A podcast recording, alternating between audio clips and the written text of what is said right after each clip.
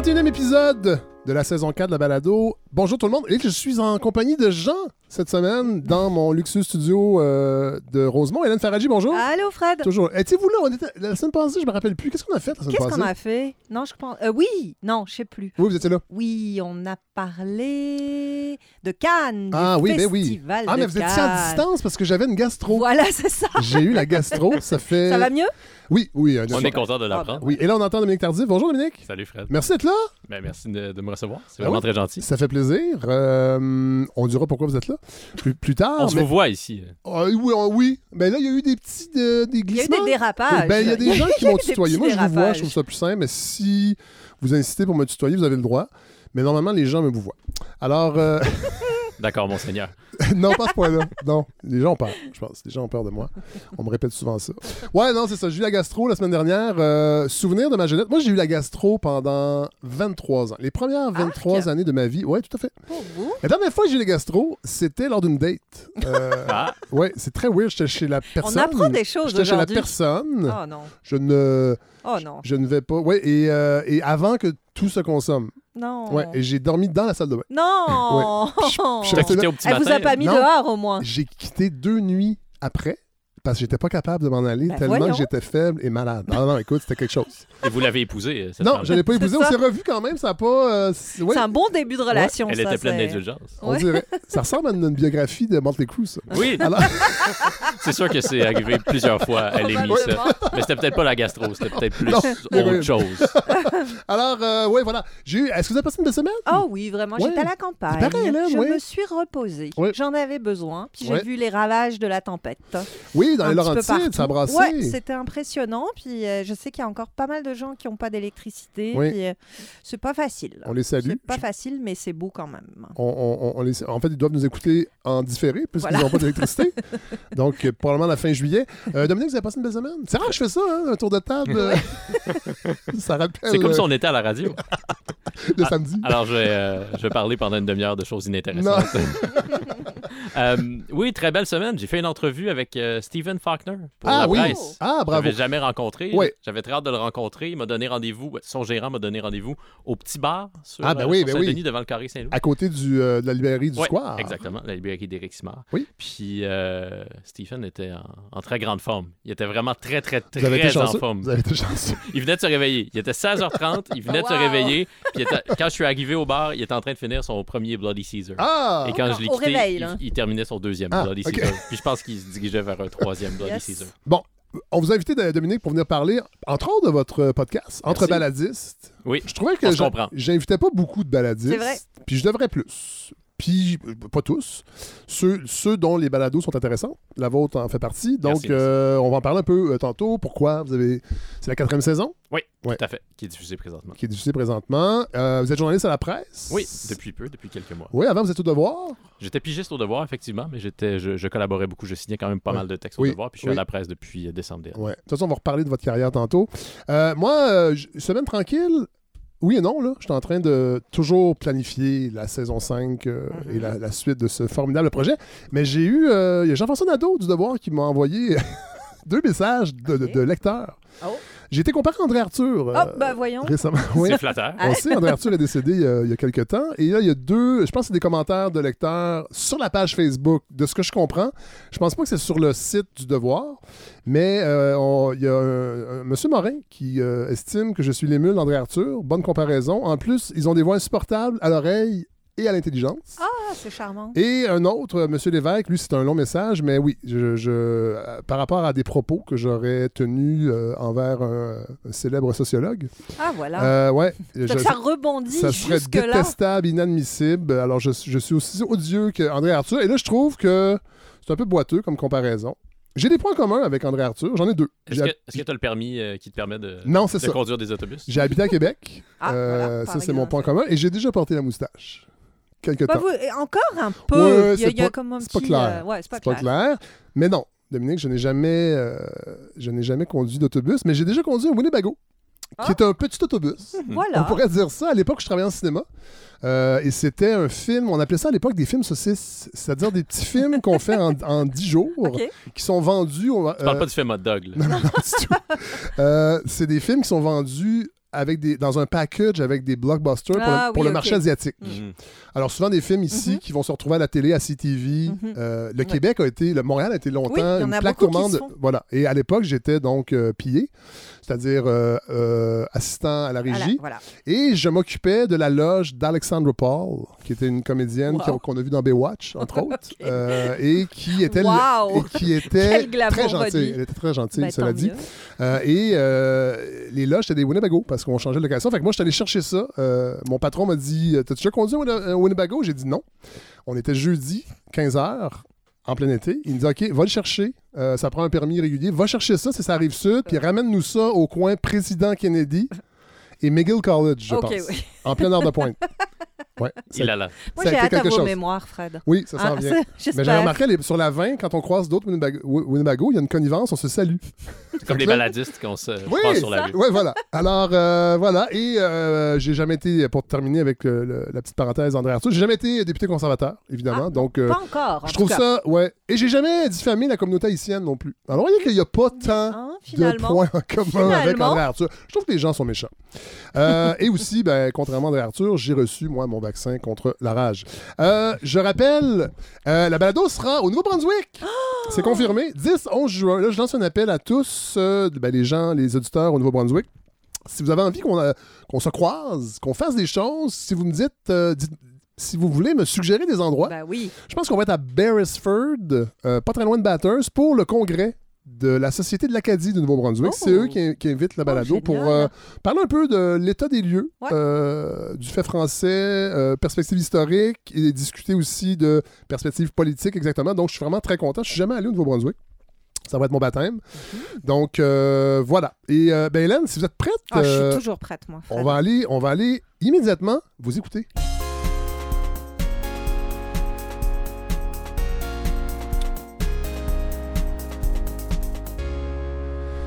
Je me sens un peu brouillon aujourd'hui. Je suis intimidé d'avoir un, Moi aussi, un baladiste moi aussi, de en métier. fait, je dois euh, dire. Mais moi, je dirige pas comme ça. là. de- Te- Vous avez une console devant vous, Fred, un ordinateur. Je suis impressionné. là. Moi, j'ai seulement des, des notes manuscrites. Ah oui? Puis euh, un verre d'eau. là.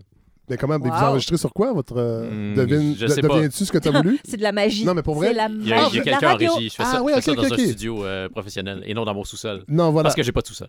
Mais ça, ici, le- la petite console ici est très pratique. Moi, je fais la prise de son, j'envoie ça à Larry, qui lui s'occupe du montage Un final. homme à tout faire, ah, mais fait. vraiment, il est extraordinaire. C'est mon. euh, c'est un peu le producteur Oui. délégué de la balado. Grosse Allô, équipe. Larry. Alors, alors, Hélène, euh, de, de- de quoi vous nous parlez euh, Ah, ben, je suis contente, Fred. Cette semaine, je vais enfin vous intéresser pour de vrai. Franchement. Non, mais pour de vrai. pour de vrai, parce que je vais parler d'un essai. Qui, Ah! en plus de ça, un essai sur l'humour Ben, politique. c'est- ben, voyons. Ben oui. Pas québécois, sinon j'aurais vu passer. Ah, ben voilà. non, mais écrit par une femme. Ah, Donc là, Oh, quand même, euh, Ouais. vous devriez avoir la totale pour vous Oui. faire plaisir. Oui. Non, je, je- je- je vous taquine parce que moi, je l'ai dévoré, Oui. euh, cet essai qui est un petit peu pêle-mêle, c'est vrai, mais dans c'est lequel... essai. C'est un essai. On a ça. droit dans On- un essai d'être un peu. Oui, mais moi, j'aime ça quand il y a une pensée Ah, oui. claire du début à la fin. Ouais, ouais. Là, on va un petit peu dans tous les sens. Reste que c'est beaucoup, beaucoup de réflexions hyper pertinentes, futées, malignes Ouais. sur ce qui agite notre petit monde médiatico-humoristique. Ouais. Et Dieu sait qui a de Oui. quoi débroussailler. Oui. hein. La tyrannie du rire. Est-ce qu'on peut rire de tout Et son nouveau corollaire, ben non, on peut pas parce qu'il y a des woke. Euh, pourquoi ou comment rire après une catastrophe? Quelle attitude avoir face aux extrêmes? Et puis, bien sûr, comment faire de l'humour politique sans se casser la gueule? Tout ça, c'est dans Ovan citoyen, petit essai d'humour politique, signé Charline Vanhoenacker. Est-ce Oh. que vous la connaissez? Non, pas du tout. Charline Vanhoenacker, quand on la connaît, on l'aime. Euh, c'est une ancienne journaliste devenue humoriste, Oh! belge, mais néanmoins très forte. On peut l'entendre tous les matins. Elle fait un billet Qu'est-ce que ça d'humeur. veut dire, ça? Oui. C'est une blague. J'attendais que quelqu'un réagisse, mais non, c'est passé dans le beurre.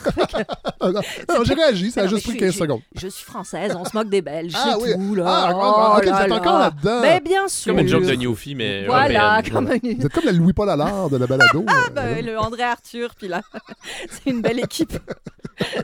Donc, Non, un instant. C'est Ne, pas fait pour Louis-Paul. ne ça. comparez pas Louis-Paul Allard à André Arthur, s'il vous plaît. Comme vous, Charline Vanhoenacker, elle fait des billets d'humeur à la Ah. Radio Nationale, à France Inter, sauf qu'elle le fait tous les jours et elle est surtout à l'animation de la très culte émission Par Jupiter qui a lieu Ah, ben oui, tous que les je jours. connais. Ça, je connais. Ah, elle est là-dedans! Celle qui Ah, anime. Ah, OK. C'est l'animatrice, mais je me disais, vous n'êtes peut-être pas les seuls à pas la connaître, Non, donc non. on va écouter un extrait d'un de ses plus récents billets d'humeur à la matinale de France Inter. Il est 7h58. Charline, la guerre en Ukraine provoque une pénurie d'huile de tournesol qui entraîne une dramatique augmentation du prix des frites. Comme quoi, la guerre, c'est vraiment moche. Et puis c'est bien la preuve qu'en envahissant l'Ukraine, la Russie a aussi déclaré la guerre à la Belgique en tentant de faire plier son économie. Et alors, s'il fallait compter sur Dominique Seux ou Pierre Aski pour en parler, on peut attendre, bien sûr. Je vais donc m'en charger moi-même. Car aujourd'hui, si tu as une baraque à frites, non seulement tu peux te faire siphonner le carburant de ton réservoir, mais aussi ton bidon d'huile de tournesol. Saleté de guerre. Si la frite devient un produit de luxe, demain à Bruxelles, on se fera voler sa barquette en pleine rue. Après, elles seront vendues au détail, emballées une par une dans du papier de soie. Et bientôt, dans les fast-foods, le menu best-of normal à 7 euros, ce sera sans les pommes allumettes. Avec les frites, le menu coûtera 70 balles. Voilà, elle est, Ah ouais, ah ouais. Elle est, elle est très drôle, Ben elle oui. se commet tous les jours et danse. Et là, elle a voulu se commettre sur son art. Ah. Elle a voulu réfléchir à ce que c'est que l'humour politique. Non, mais c'est quand même intéressant que ce, passage-là de journalisme Ouais, à humour? mais en fait, est- dès qu'elle était journaliste, on voyait qu'elle elle tendait vers l'humour, Ok. puis elle s'est fait repérer parce que quand elle écrivait, ben, il y avait Oui. beaucoup de personnalité, peut-être trop pour une journaliste traditionnelle. Ouais, ouais. Voilà. Mais là, elle a vraiment voulu réfléchir. C'est pas un best-of de ses meilleures non. chroniques, pas du tout. Et c'est aussi la preuve, euh, une bonne fois pour toutes, qu'une fille blonde en plus est capable d'être deux choses à la fois, drôle et brillante. Mais plongeons. Elle décortique plusieurs choses dans cet essai euh, qui, je pense, vont beaucoup vous intéresser. Fred, je vous le prêterai si vous voulez. Ben, oui, oui. Euh, Vous partez pas avec, c'est sûr. D'accord. Je, vous- je vous l'annonce. son approche de l'humour politique d'abord en général. Ouais. Elle rappelle que cet humour-là, c'est probablement le moins fédérateur. Surtout dans une société comme la nôtre qui est de plus en plus clivée. Oui. Et là, woke, pas woke, il ben, faut lui donner raison. hein. Quiconque s'essaye aujourd'hui à l'humour politique ben, se retrouve en général avec un auditoire qui est déjà convaincu. Et s'il déborde, ben, il risque d'être conspué comme le dernier Oui. des lépreux parce qu'il aura dit je ne sais quelle niaiserie. je vous laisse, voilà. euh, Non, je vous laisse décider laquelle. Non, c'est comme ça, c'est juste parce qu'il est devant moi, là. Sinon, euh, je vois pas pourquoi je dirais ça. Euh, sinon, elle s'interroge aussi beaucoup sur le fait qu'on a tendance, devant Hmm. l'humour politique, à se dire oui, mais c'est de l'humour militant. Hein, Oui. Si tu ris de la droite, ton jupon de gauche dép- dépasse et vice-versa. Elle, elle appelle ça les. on- elle dit qu'on dit des humoristes politiques qu'ils sont des propagandistes masqués. Ah ouais. Sauf que elle rappelle plusieurs choses. D'abord, oui, l'humour militant, ça existe. hein. Il suffit de regarder toutes les, les pancartes dans les manifestations, par exemple. Oui. Les gens font preuve de beaucoup d'humour en général Tout pour soutenir leur cause. Euh, mais les humoristes, eux, le sont rarement vrai. engagés. Ils sont ben, pas engagés, mais ils sont rarement politisés, Oui. même s'ils font de l'humour politique. Oui. Et là, elle cite, euh, Charline Vanhoenacker, une chercheuse qui s'appelle Nelly Kemener, qui est spécialisée dans l'évolution du rire politique, et qui dit Le rire a un sens collectif et en dit plus long sur le public que sur l'humoriste lui-même. Ah, intéressant. C'est pas l'humoriste qui est militant ou idéologue, mais ceux qui reçoivent ces blagues. Ah. Et ça donne l'impression à tous en ce moment que faire de l'humour politique, ou en tout cas être engagé dans son humour, ben, c'est la garantie d'une claque sur le nez, euh, parce que les limites de ce qui est acceptable socialement, avec les frontières desquelles jouent justement les humoristes, ben, elles évoluent, elles évoluent Ouais. constamment, puis elles sont de plus en plus compliquées. Euh, Aujourd'hui, on rit plus des accents africains, par Non. exemple, mais on va rire. Tant mieux. Ouais, Ouais. mais on va rire d'autres choses qui Ouais. sont tout aussi En problématiques. fait, on dit tant mieux, sauf pour Michel Leb. Sauf pour Michel Leb, effectivement, qui a un peu euh, sa carrière en 2022, ça va plus très bien. Mais si vous regardez euh, le dernier special de euh, Ricky Gervais, Ouais. qui fait des blagues euh, sur les trans, Ouais. encore une fois, comme Dave Chappelle, Ouais. on voit bien qu'on Ouais. retrouve un peu les mêmes. On essaye de faire des choses politiques, mais en même temps, les limites sociales, Ouais. collectives font que c'est de plus en plus difficile. Euh, elle rappelle aussi, Charline, que sans jouer avec ces limites de l'acceptable, ben, l'humoriste sert pas à grand chose parce que, j'ouvre les guillemets, partout où il y a des tensions, l'humour a un rôle à jouer. L'humoriste politique, en général, ne met pas d'engagement politique. Par contre, il met de l'éditorial, Oui. bien sûr, Oui. c'est évident. Mm. Dans ses chroniques, dans ses billets. Il faut aussi mettre dans la balance le poids que peut avoir la- le personnage public de l'humoriste. hein. Euh, ça influe sur la façon dont l'idéologie militante sera perçue ou non. En fait, la- ça détermine la marge de manœuvre de Exactement. l'humoriste. S'il est très connu, comme Ricky Gervais, je pense qu'il peut être, même en même temps, Dave Chappelle s'est fait ramasser quand même, qui est extrêmement connu.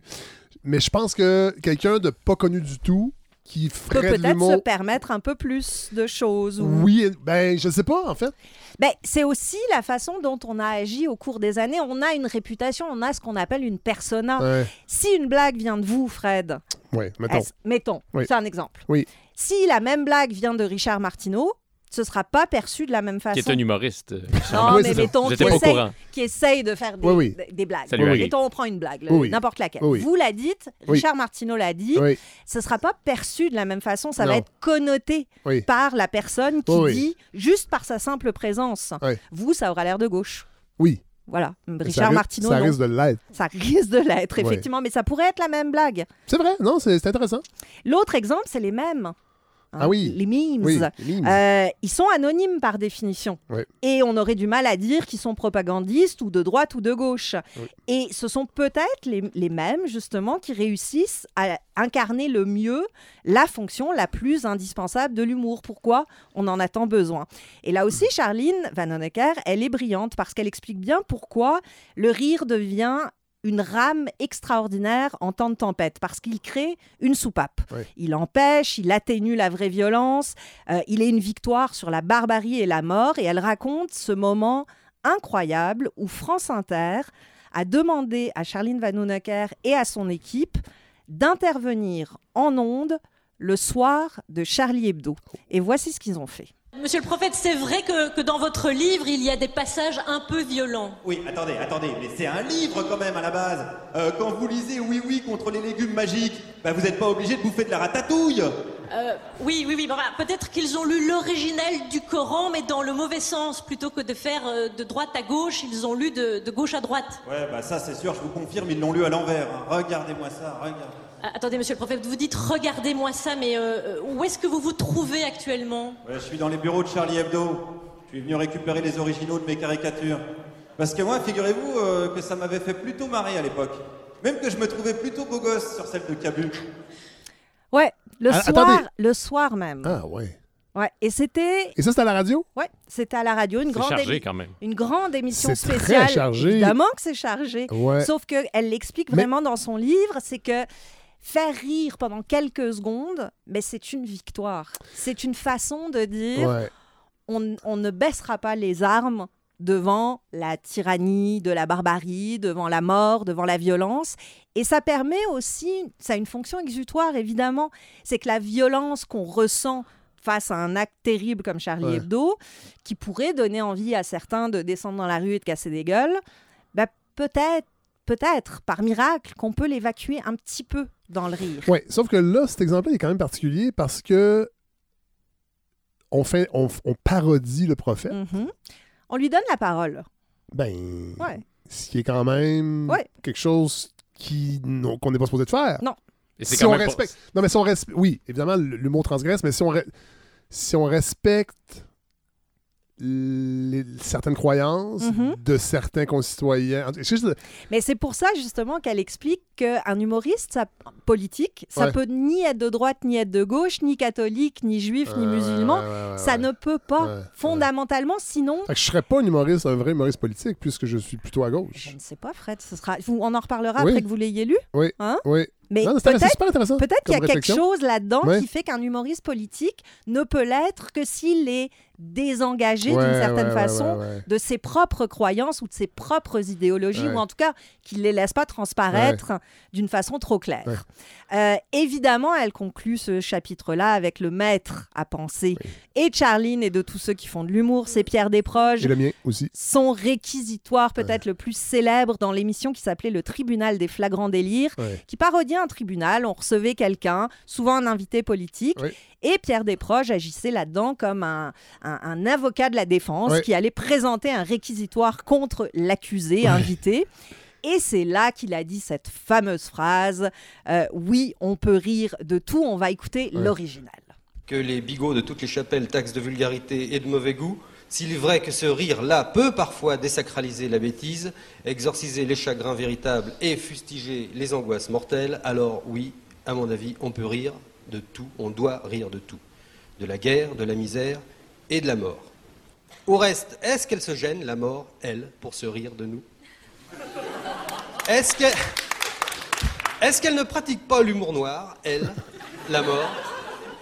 Et je- vais vous la finir parce que Oui. l'extrait n'était pas jusqu'au bout, mais il finit cette- ce réquisitoire en disant Tous, tous nous sommes fauchés un jour par le croche-pied rigolard de la mort imbécile, tandis que les droits de l'homme s'effacent devant les droits de l'asticot. Alors quel autre échappatoire que le rire, sinon le suicide, poil horrible.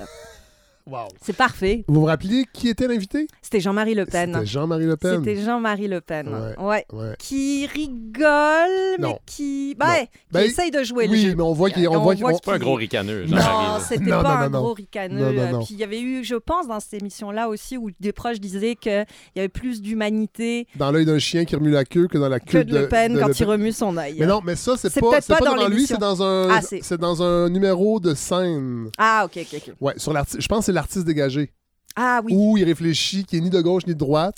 voilà, Ouais, on y revient. voilà. Ben oui, voilà, On ça. y revient, effectivement. Ben, Ça Ouais. m'étonne pas que Charline cite Pierre Ah ouais. Desproges Non, non. assez, euh, non. assez constamment. Mais elle va plus loin aussi, Charline Vanhoenacker, que seulement dire rire, c'est bien, c'est utile. Elle explique pourquoi l'humour politique, ben, il est peut-être dangereux. hein, avec beaucoup de guillemets, bien sûr. Parce que le but de l'humour politique, c'est de renverser les dominations. Elle revient encore Ouais. avec cette idée, d'ailleurs, à ce moment-là, de comment est-ce qu'un humour politique, par exemple, pourrait être de droite, étant donné que la droite, c'est le lieu de la domination Tout à fait. Économique et que je patriarcale. depuis très longtemps, ça. Voilà. Donc l'idée de l'humour politique, c'est de perturber la hiérarchie.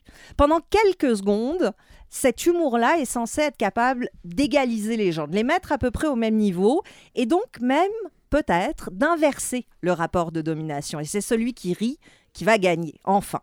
Euh, sauf qu'elle rappelle deux choses. D'abord, en cas de drame national, c'est un petit peu plus difficile. Oui, on a parlé de l'exemple de Charlie Hebdo, mais elle, elle parle aussi de l'exemple du confinement. Oui. Hein, parce qu'elle était en onde, il fallait bien faire quelque chose avec ces- toutes ces nouvelles règles qui nous arrivaient. Il fallait en rire, mais ça ne pouvait pas être de l'humour politique. Ça pouvait pas être un rire anti-domination, parce que c'était un humour pour normaliser, Ouais. pour faire accepter et accepter soi-même aussi, évidemment. hein. Or, à ce moment-là, l'humour politique, ben, passait d'une certaine façon d'outil de pouvoir à outil du Ouais, pouvoir. ouais. il perdait un petit peu de son essence et il pouvait devenir une façon de cautionner Ben oui. des, des décisions politiques au lieu de les remettre en question parce que le drame était tellement immense qu'il Et- fallait trouver quelque chose qui Et vous aviez les complotistes aussi, aussi qui étaient d'un côté. Donc, si vous critiquiez le gouvernement, voilà ben vous jouez le jeu des, des complotistes. Fait que c'était une position qui n'était pas euh, ça agréable. qui n'était pas évidente à négocier mais ouais. elle explique pire encore elle explique pourquoi cet humour politique en fait il est si rare parce que c'est vrai il y en a Ben oui. quasiment pas hein. Euh, bien sûr elle réexplique d'abord que oui cet humour politique il n'est pas fédérateur or les grands médias eux ils croulent sous la pression du faut parler à tout le monde tout le temps le plus grand nombre Oui, possible ne oui. laissez personne sur le bas chemin Non, faut surtout pas être trop niché, sinon les gens changent de poste. Exactement. Et donc, avec cette logique, l'humour que ces grands médias-là accueillent, ben, il doit avoir le même but. hein. Et Il tombe du même coup dans le pur divertissement sans risque. Parce que le pur divertissement, ça dérange personne. C'est ce que Charline, elle, elle appelle ça les blagues de chatons. Ah On peut faire des blagues de chatons constamment. Ils, Oui. sont, ils sont mignons. Personne va être dérangé. Non. Il n'y aura pas de rapport de domination Non. qui sera inversé Et les chats ou ne même menacé. pas de toute façon. De toute façon. On Et habite, on habite dans leur maison, là, mais tout sinon. le ils- monde aime les petites blagues de chatons. Hein? Et à la fin de ce chapitre, sur justement ce- cette difficulté à juste exercer un métier d'humoriste politique, elle arrive avec cette phrase qui est quand même assez forte, où finalement elle dit que ceux qui abdiquent sont peut-être un peu lâches aussi. Elle Oh. dit le comique qui choisit de rire en dehors du politique s'extrait de l'équation la plus ardue soumise aux humoristes soumise aux humoristes. Quand l'humour n'est pas juste, il produit des inégalités, et quand il n'est pas fédérateur, il crée de l'exclusion. Et en lisant ce tout petit bouquin qui est pas très long, qui se lit, qui se dévore, euh, j'ai compris pourquoi les espaces qui accueillent les humoristes politiques sont quasi inexistants et Ouais. surtout pourquoi les gens ont autant aussi peu envie d'en faire que moi d'aller passer une soirée avec Anne Casabonne, par exemple. Euh, je vous C'est invite. pas fin, ça. Bah, non, mais j'ai pas envie de passer une. Voilà, je le dis. Non. Hein, je Oh. le dis, je l'assume. J'ai pas envie. Bon. Euh, au Van Citoyen, ce tout petit bouquin, vous pouvez le trouver assez facilement. Évidemment, il n'est pas Même au sorti. Québec? Même au Québec, bah, vous commandez là. Ah, bah oui. Hein, vous Bah oui. passez par d'autres Vous allez à la, à la librairie du Square? Oui, c'est une bonne idée. Demandez à votre libraire le préféré. commander. Avant d'aller Demandez- prendre un Virgin Bloody Oui, Caesar au petit voilà. bar. ouais. Demandez à votre libraire préféré, il va pouvoir vous, y- vous aider. Ça s'appelle Au Van Citoyen, écrit par Charline Van Honecker. Et c'est un des trucs les plus stimulants, Non, les vraiment, plus pic sur notre ère du temps culturel où on veut de l'humour partout, partout, tout le temps, tout le temps, mais on le veut aussi inoffensif qu'une peau de bébé. Euh, on est. Elle, elle arrive à ne pas réduire ça à une bête opposition droite-gauche ou à une ouais. bête opposition drôle, pas drôle. J'ai envie de dire vive Charline, vive l'humour. Et je conclus sur ce qu'elle utilise comme profession de foi pour conclure son propre livre. Dans un monde où les dirigeants seraient capables de proposer une société plus juste et plus égalitaire, plus solidaire et ouverte, plus laïque et sans crème fraîche dans les carbonara, alors la satire ne serait plus utile. Merci Hélène. Vraiment, je vais me lancer dans la lecture de cet essai euh, Je l'ai toute surlignée, mais... euh, au Van Citoyen, c'est pas grave, de Charlene Von Honecker. Van Honecker. Voilà. Merci Hélène.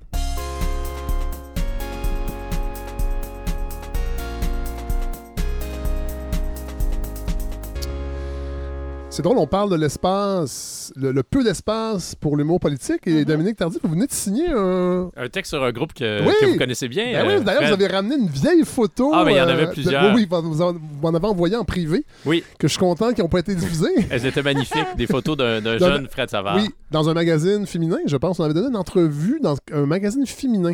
Ah qui oui, n'existe Des plus. photos de mode? Ben non, Non, mais c'était c'est des un... photos de chacun des membres Oui, des, des apartés. un peu stylisé, en tout cas. Et là, celle-là, c'était à l'aparté, je crois, en, faux euh, brainstorm. Là.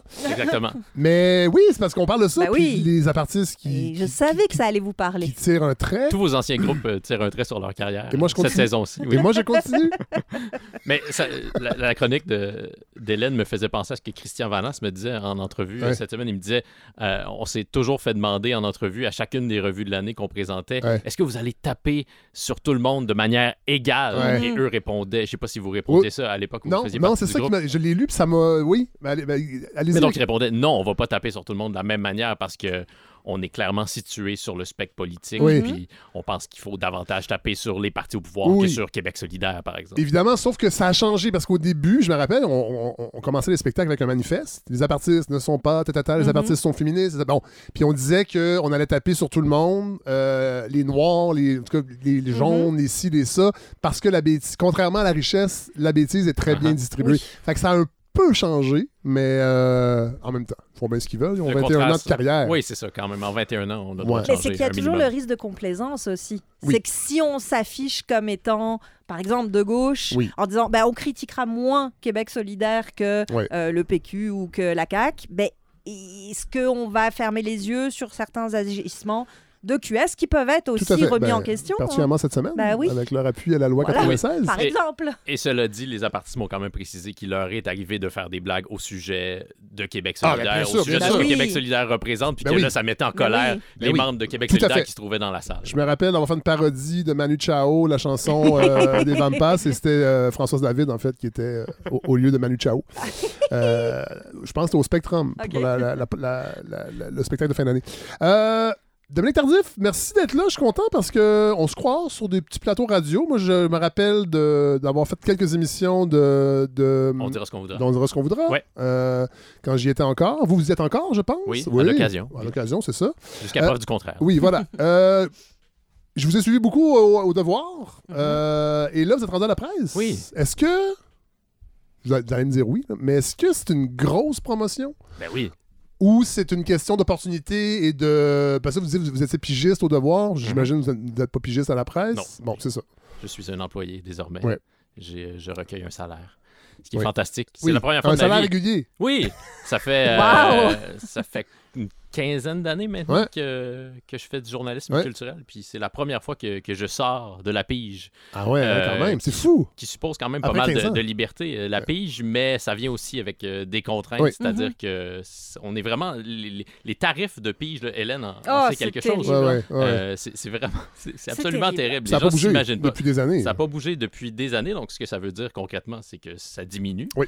Euh, oui, oui, tout à fait. Et Avec l'inflation et tout, ben oui. Et voilà. Donc, euh, je suis vraiment très content, mais je suis content aussi pour d'autres raisons parce que la presse, c'est vraiment euh, un journal qui, qui je m'en rends compte euh, maintenant, qui, qui est lu par Oui. beaucoup de gens. Le, le devoir est lu par beaucoup Oui, de gens mais c'est aussi. mais c'est pas comparable. C'est vraiment pas comparable. vous n'êtes pas ob- obligé de me répondre du tout, hein, mais je, je pose la question par pure curiosité. Est-ce qu'on adapte sa façon d'écrire? Parce que votre plume est très reconnaissable. Euh, elle l'était au devoir, elle l'est tout autant à- dans la presse, mais je me demandais est-ce que selon l'auditoire que vous avez, euh, sachant que bon, la, la presse, vous allez toucher plus de monde que le devoir, évidemment, est-ce que vous adaptez votre façon d'écrire ou ils vous prennent tel quel? Pas pantoute. Yes. Euh, on m'a dit, en fait, j'ai posé cette question-là lorsque j'étais en conversation Oui. avec euh, mes nouveaux patrons. Oui. Puis euh, on m'a dit, euh, puis c'était vraiment, j'étais très soulagé qu'on me dise ça. On m'a dit, Dominique, on veut que tu viennes faire Ce que tu ce que fais. tu faisais. au devoir chez nous. Tu peux, tu peux faire d'autres choses aussi. Oui. Tu, peux, euh, tu peux te déployer de nouvelles manières, mais si tu faisais ce que tu fais au devoir Ouais, ouais, chez nous, on va déjà être satisfait. Ouais. Puis tu n'as pas besoin de rien changer. Ouais. Mm. Donc, euh, puis, puis on, on m'a fait ces promesses-là.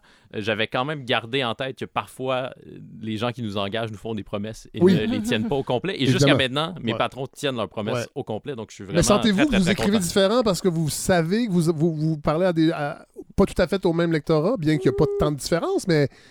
Ben, D'un, c'est difficile de savoir. On sait un peu à qui on Oui. s'adresse, Oui. mais euh, non, moi, j'ai j'ai vraiment pas l'impression d'avoir changé euh, Ouais. quoi que ce soit. En fait, si ça se trouve, j'ai l'impression de, de pouvoir donner une meilleure idée de, de qui je suis. Il y a quelqu'un qui m'a dit ça récemment, une amie. euh, qui m'a dit on a l'impression d'avoir euh, davantage accès à toutes tes couleurs depuis Oui, que t'es, mais ça, c'est vrai. depuis que tu es à la presse. Puis c'est pas parce qu'on m'empêchait de faire des Non, choses non. au devoir, mais Mhm. puisque j'étais pigiste, ben, je Ouais. grappillais à gauche, à droite Ouais. certains Ouais. sujets que les gens qui sont employés euh, Qui ne faisaient pas. C'était pas votre tribune. Et ben oui, il y a- il y, a un peu de ça. Tandis que là, quand même, j'ai beaucoup de liberté, puis euh, je peux couvrir. Je peux aller faire une entrevue avec Stephen Faulkner, Oui, je mais peux c'est ça, parler de qu'est-ce- poésie, Qu'est-ce qui vous anime euh, comme journaliste, euh, Dominique Tardif?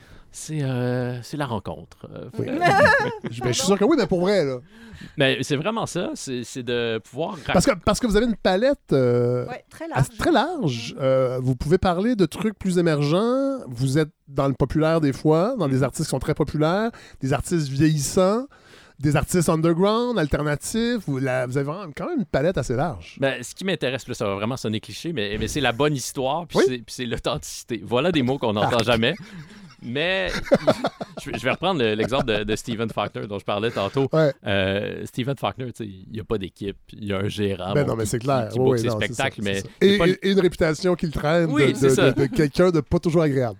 Exactement. Mais il, il a été très agréable avec Ah moi oui. cette semaine. Mais donc, je me retrouve avec lui, puis là, vraiment, j'ai l'impression d'être en présence d'un gros morceau de vérité. là. Il me donne toute sa vérité, puis là, il ne me reste plus qu'à essayer de faire quelque chose de Ben cohérent ben avec tout ben ce qui- ce qu'il a déversé sur moi. Ouais. Euh, c'est une image un peu étrange Non, non, que je viens d'employer. Euh, donc, c'est ça qui m'intéresse. Puis, parfois, ça vient avec un défi, c'est-à-dire que lorsque je me retrouve à interviewer Loud, Oui. qui fait une série d'entrevues au 20e étage d'un Oui. hôtel du Oui, centre-ville. avec son, avec son coton ouetté à 1500 pièces. Oui, je sais pas. Non, il, il Euh, un portait peu, pas plus- cette un peu plus, c'est Balenciaga quand même. Ah, Euh, je sais pas, j'ai- que perdu ça. le fil des marques et que des prix. ça, Ouais, ok, euh, bon. Puis, puis donc, qui, qui enfile les entrevues euh, ce matin-là. En fait, il était, il était plutôt agré- il était très agréable Ah là, ce matin-là. Mais euh, bon, quand même, il enfile J'ai- les entrevues. Ben, puis il la Le peu la jour, même le chose. jour où l'article est sorti, je l'ai croisé dans le stationnement du, de, de l'épicerie sur Ah. Bélanger.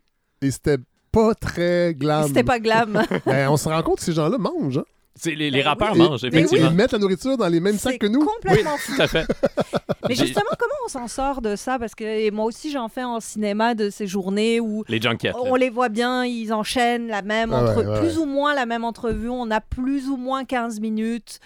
Euh, comment, comment on arrive à trouver une forme de vérité là-dedans? Parce que le, le cirque est bien huilé quand même. Oui, Il tout à fait. fonctionne bien. Ben, J'essaie, dans ces contextes-là, de poser le plus rapidement possible une question qui va les sortir de leur torpeur, qui, qui va les sortir de Ouais. leur cassette, pour Ouais. le dire plus clairement. Ouais, ouais. Donc là, euh, avec Loud, j'ai évoqué d'emblée euh, une vieille chanson de son groupe Loud Larrageous euh, qui s'intitule James Hyndman Money, dans laquelle euh, les gars disaient qu'ils voulaient un jour avoir de la, ils voulaient le plus rapidement possible avoir de la James Hyman money, c'est-à-dire beaucoup d'argent. Je sais pas si James pas. a tant d'argent. Probablement. Je sais pas. Rumeur, ça a bien fonctionné. En tout cas, Oui. je lui ai parlé de ça, puis il a bien compris l'autre que j'étais familier avec son œuvre, Ouais. puis euh, ça l'a amusé. Puis ça doit faire plaisir aussi. Oui, Ça, en fait, ça doit ouvrir euh, une, une- une brèche. euh, ok, il connaît mon œuvre quand même, ce que j'ai fait avant. Moi, vraiment, j'utilise tous les outils. là. La Ben, flatterie, la Ben oui. flagornerie, Ben oui. la confrontation, parfois comme dans un contexte, j'en fais somme toute assez peu, là, des junkets, mais j'ai fait le... C'est quoi une- des junkets pour les, les Ben, millions de Québécois qui nous écoutent et qui Nous, connaissent pas ça? nous, au Québec, en tout cas, on n'a pas accès au vrai junket. Le vrai Oui. junket, normalement, c'est vous amenez des journalistes, en général, à Los Angeles Ah, ouais, ou peu ouais. importe. C'est ce qu'Anne-Marie Lezic faisait. là. Voilà, Ouais. exactement. Puis vous avez cinq minutes Ah, avec ouais. un artiste, en général en groupe avec d'autres journalistes Ah, ouais. que vous ne connaissez pas, qui peuvent venir de la presse féminine, Ouais, euh, de, ouais, la, ouais. de toutes sortes de... Fait que ça sert pas à Ok. grand-chose. Non, effectivement. Euh, Ok. Mais dans un contexte québécois, ce qui se produit la plupart du temps, c'est que ben, l'exemple euh, auquel je voulais en venir, c'est euh, Louis Morissette, donc lors de l'apparition du, du guide de la famille parfaite. Donc, ils mettent Louis Morissette, euh, Ricardo Troggi, puis quelques comédiens Ouais. dans une grande pièce d'un hôtel. Puis là, les journalistes viennent Voilà. un à la suite de l'autre, t'as 15, 20, 30 minutes avec Louis Morissette. Mais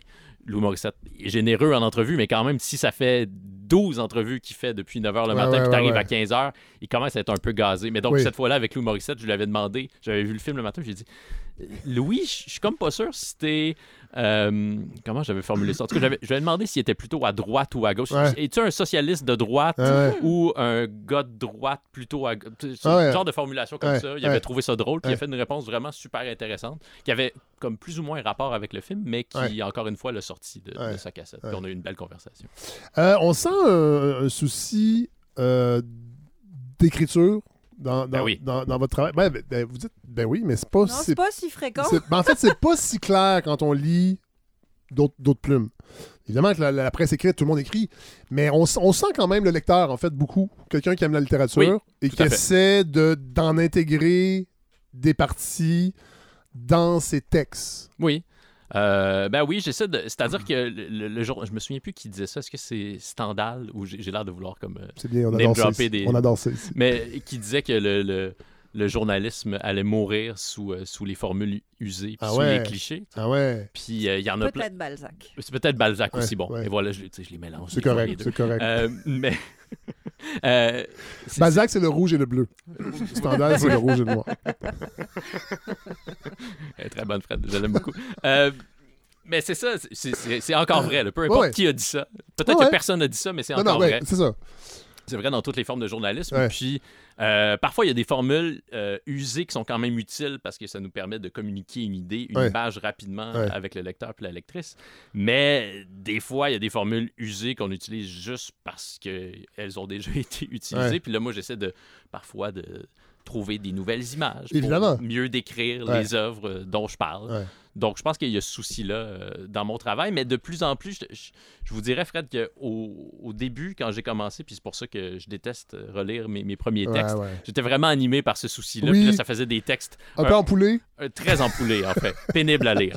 Euh, alors que là, puis c'est un journaliste que j'aime beaucoup qui s'appelle Chuck Clusterman, Oui, journaliste oui. américain. Puis Oui, qui écrit beaucoup sur la musique, entre autres. et voilà, puis, puis- et sur le sport. Puis je l'avais entendu en entrevue dire que lui aussi, au début de sa ca- de sa carrière, était très préoccupé par ça, par le style de ses Ouais. textes. Puis maintenant, en fait, ce qu'il avait réalisé, c'est que ce qu'il valorisait chez les textes des autres qu'il aimait, c'est quand il apprenait quelque chose. Oui. Donc je garde toujours ça en tête maintenant. C'est cool de faire des, des belles formulations puis trouver des belles phrases, Oui. mais faut que le texte apprenne quelque chose Ouais. sur l'artiste dont on est en train de parler. Puis Ouais. c'est là que l'exercice de, de- de l'entrevue que- qu'on fait en amont est vraiment important et essentiel. Bon, là, on vous a invité. euh, évidemment, je pense que c'est important de situer ce que vous faites parce que les gens vous lisent probablement et euh, associent une voix, mais genre, on vous a invité parce que vous êtes baladiste, Oui! tout comme moi.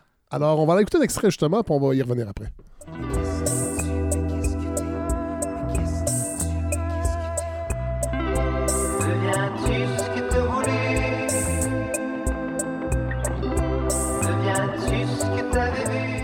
Salut, ici Dominique Tardif.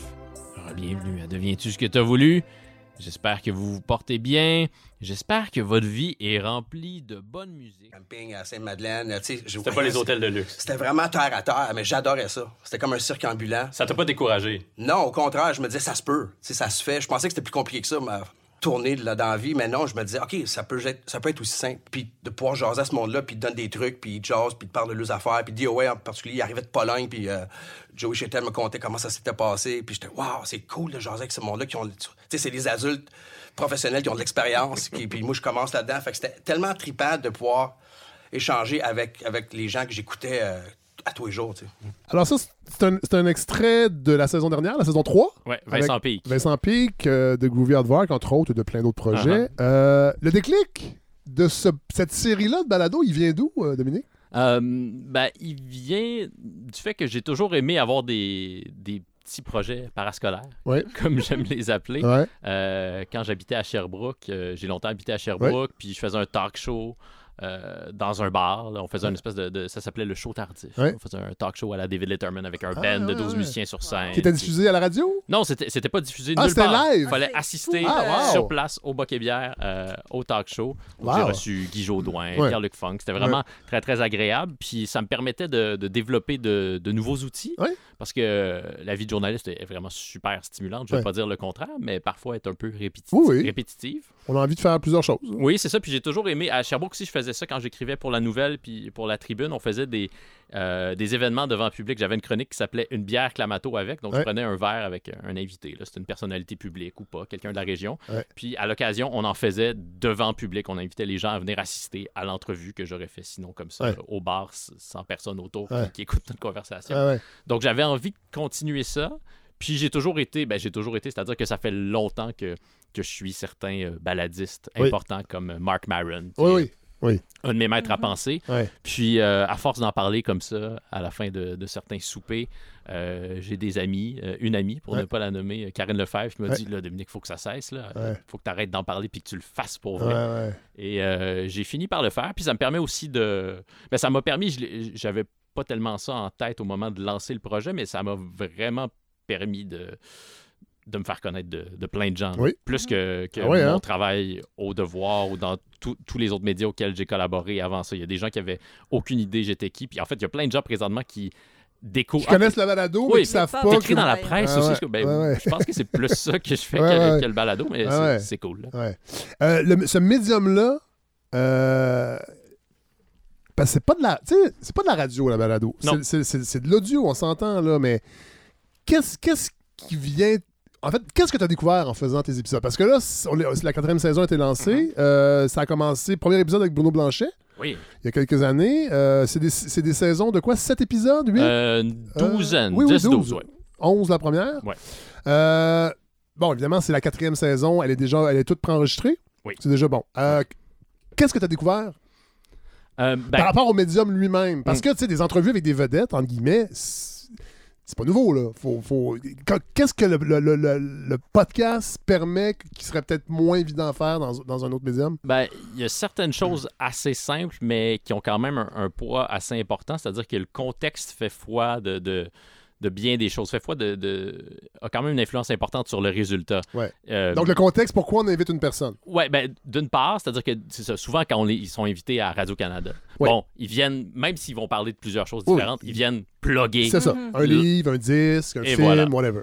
Tandis que là, moi, lorsque je les reçois, euh, je veux parler de leur carrière au Ouais. complet. Mais euh, là, On je- rappelle, je l'ai peut-être pas dit, mais ça Oui. s'appelle euh, Deviens-tu ce que Oui, tu as voulu? Il y a quand même cette idée-là aussi de parcours. Oui, c'est ça. Ben, ça prenait une petite ligne directrice quand même pour Ouais. ne pas que ce soit un autre balado Ouais. d'entretien. Mais il y a aussi ça bon, qui distingue mon projet de, de bien des balados euh, au Québec qui sont animés par des humoristes Oui. qui sont souvent très, très intéressants, mais où le ton est parfois Souvent, plus non. badin. Ben, ben, il y en a Non, quand non, mais c'est souvent c'est de la Ouais. discussion autour Oui. d'une bière pendant trois heures et demie.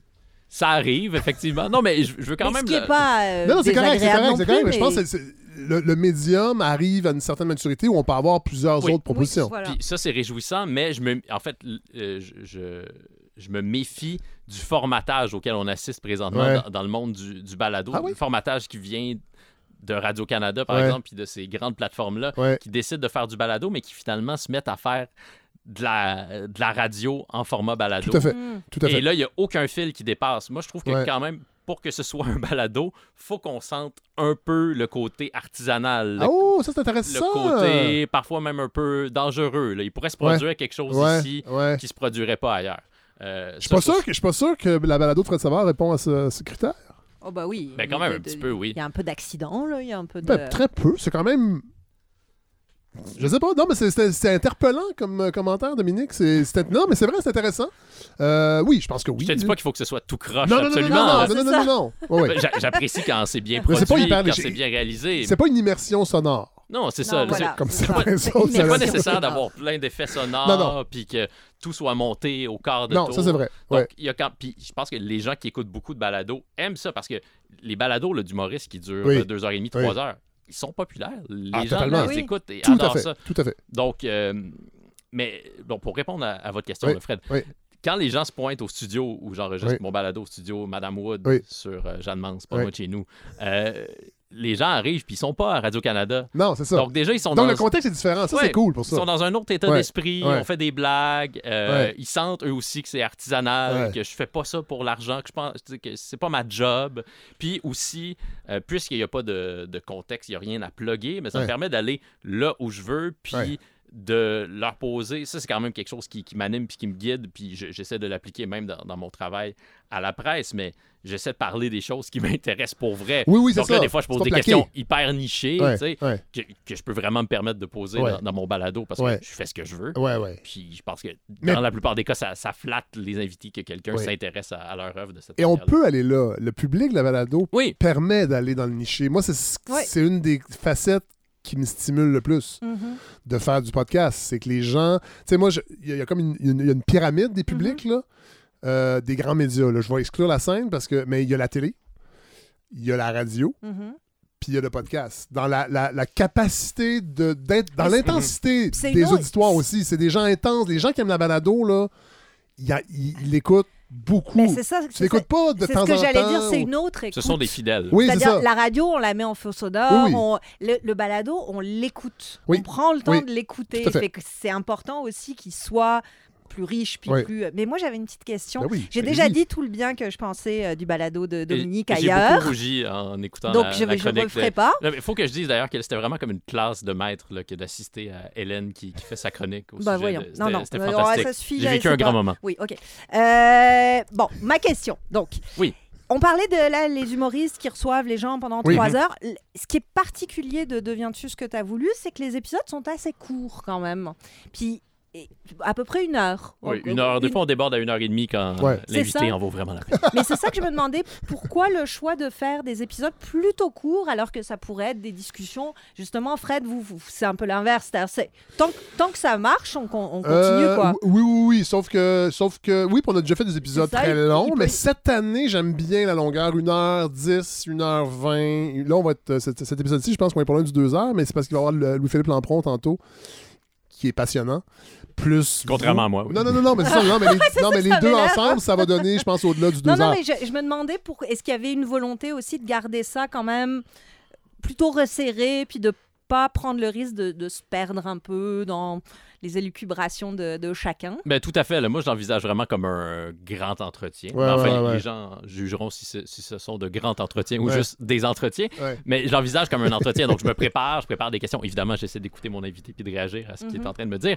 Mais j'ai quand même une ligne directrice en tête. Alors que je pense que la plupart des balados qui sont animés par des humoristes sont davantage animés par un désir de conversation. Oui. Puis les humoristes vont eux-mêmes parler beaucoup, parfois Oui. presque autant que, que l'invité, puis ce qui peut être très intéressant parce que les humoristes sont des professionnels de la communication. Euh, J'allais dire, je ne suis pas un professionnel de la communication. Ben, même. je ne suis, suis pas le même genre de professionnel de la communication, puis j'ai pas le désir de me mettre à raconter plein de choses à mon sujet. Je le fais parfois, puis je, je me permets de le faire quand ça éclaire ce dont l'invité parle, puis quand ça peut l'amener à se confier davantage. Mais sinon, j'essaie quand même de. J'ai pas ce désir-là, de toute façon, de, de Mm. trop parler. Puis souvent, euh, parce qu'on fait un petit peu de montage, puis si je m'étends trop, puis je me mets à raconter quelque chose, on va juste le couper Euh, parce que ouais. je suis incapable de, de m'entendre, puis je trouve ça vraiment impertinent. Euh, le choix des invités est Mm. aussi euh, éclectique. Je pense que ça fait aussi partie du succès. Euh, bon, la première saison, on- je l'ai dit tantôt, Bruno Blanchet, premier épisode, Christiane Charette, deuxième, François Letourneau, Virginie Fortin, Sarah May, François Havard, Anne-Marie Wittenshaw, Paul Amarani, Guillaume Bourgard, Martin Dubreuil, Fanny Bloom. Bon, je ne ferai pas toutes les saisons, mais quand même, on sent euh, Louise Cavalier l'an dernier, euh. Euh, Il y a beaucoup de chansons ou de, de, Oui. de, de- de- Ça témoigne de mon amour pour la musique. Oui, voilà, mais il n'y a pas que ça. Et il y a aussi il y a aussi des gens très, très connus. Il parlait de l'intégrité de Lémi, c'est une forme d'intégrité. Oui, absolument. Et de la tienne. C'est gentil. Est-ce que c'est une valeur que tu euh, chéris? Je devine que oui, mais Oui. qu'est-ce que ça signifie pour toi d'être une personne intègre? Ben en fait, euh, évidemment, c'est la, la définition classique, c'est suivre ses valeurs, tout ça. Mais j'ajouterais dans ça quelqu'un qui est resté les deux pieds à terre. tu sais, Mm. Quelqu'un que le métier ou que la notoriété n'a pas changé. J'aime penser que je fais partie de ces gens-là. Est-ce qu'il y a un moment dans ta carrière où on a dû te, te ramener les deux pieds sur terre et te dire, Véronique, euh, tu es, tu es une mortelle comme nous tous? Non. Non, ça n'a pas été nécessaire pour deux raisons. La première que j'explique souvent, c'est que j'ai grandi dans ce Mhm. métier-là. Donc, moi, toute petite, j'ai vu toutes sortes d'artistes interagir avec euh, des équipes, des gens du public, euh, dans le privé, dans, dans des endroits publics.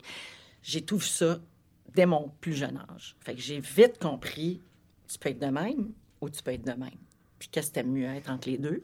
Et comme j'ai grandi quand même dans, dans une, une bonne famille assez... euh, tu sais, on m'a transmis de bonnes valeurs, tout ça. J'ai compris que je voulais faire partie des gentils. Bon, alors. euh, Il y a des gens qui ont dû faire le saut à la maison. Euh, mais défi quand même d'interviewer euh, Véro? Oui, tout à fait. Ben, c'est c'est comme ça que je commence mon entretien avec elle. Je lui Et dis, ça montre aussi où est rendu le projet Bah pour, oui. pour que quelqu'un comme Véro accepte.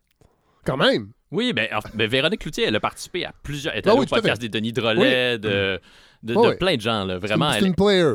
c'est une player. Elle est très, très, très généreuse. Puis elle est vraiment très au fait de- du paysage Ouais. médiatique au grand complet. là. Elle connaît Ouais. le, le- le paysage euh, total. Ouais. En fait, pense que je peux le dire, Véronique Cloutier m'a écrit sur Instagram Ouais. parce que je collaborais à son magazine, au magazine Ouais. Ouais. Euh, puis elle m'a écrit euh, comme ça, là, un gentil message pour dire Dominique, euh, j'écoute ton balado à l'occasion.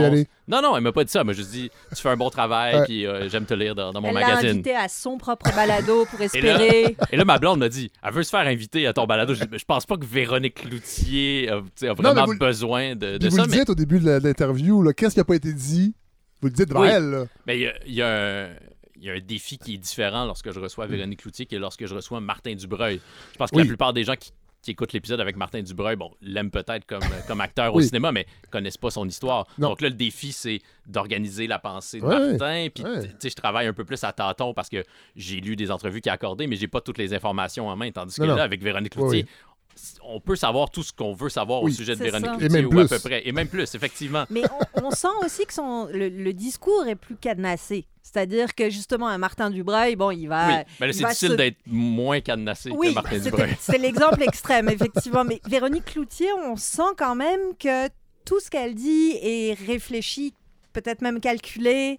Mais je la sentais pas tellement calculatrice. En tout Non, cas. pas, pas, dans le sens calculatrice, non, non, mais c'est mais c'est une authenticité qui a été bien c'est réfléchie c'est et ça qui pensée. est pensé. Oui, qui- mais c'est qui quand même est- une femme qui vit dans l'œil du public depuis, Totalement. Ah oui, oui, oui. Oh oui, depuis, depuis toujours. depuis des Ou dizaines presque. d'années. Mais il y a moins, disons, pour un intervieweur, il y a peut-être moins de failles ou Oui, s'engouffrer. effectivement.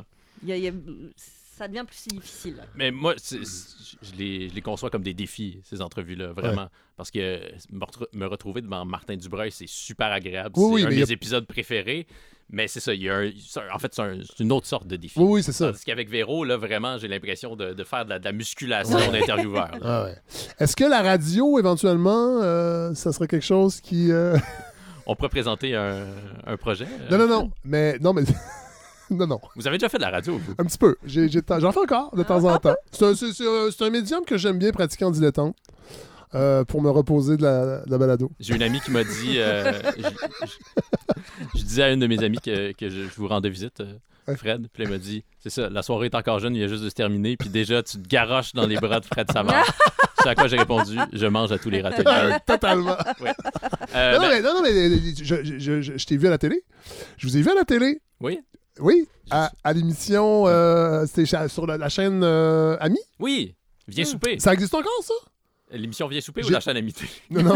Il y a encore des personnes handicapées. euh, Oui, Fred. oui. Euh, on s'apprête, je tourne, je commence à, le tournage de la deuxième saison Bon, demain. c'est ça, donc c'est ça, Oh. c'est récent. Bon. Ah oui, Oui. demain. Demain, Deuxième saison. deuxième saison. Euh, donc, ce- mais ce sera diffusé en janvier 2023. Mais donc, l'animation, Mais oui, j'aime ça. oui. Euh, mais là, la télé, c'est un monde complètement euh, Oui. différent. là. Oui, Même oui. si, j'allais dire, c'est une grosse machine, puis mon, Non, non, mais- mon équipe devient souper, non, va dire, c'est pas une grosse machine. Que ce soit Ami, euh, TVA ou euh, Radio-Canada, la télé, c'est la télé. Là. Oui. C'est, c'est, c'est- juste les, le- les millions sont pas les mêmes, là.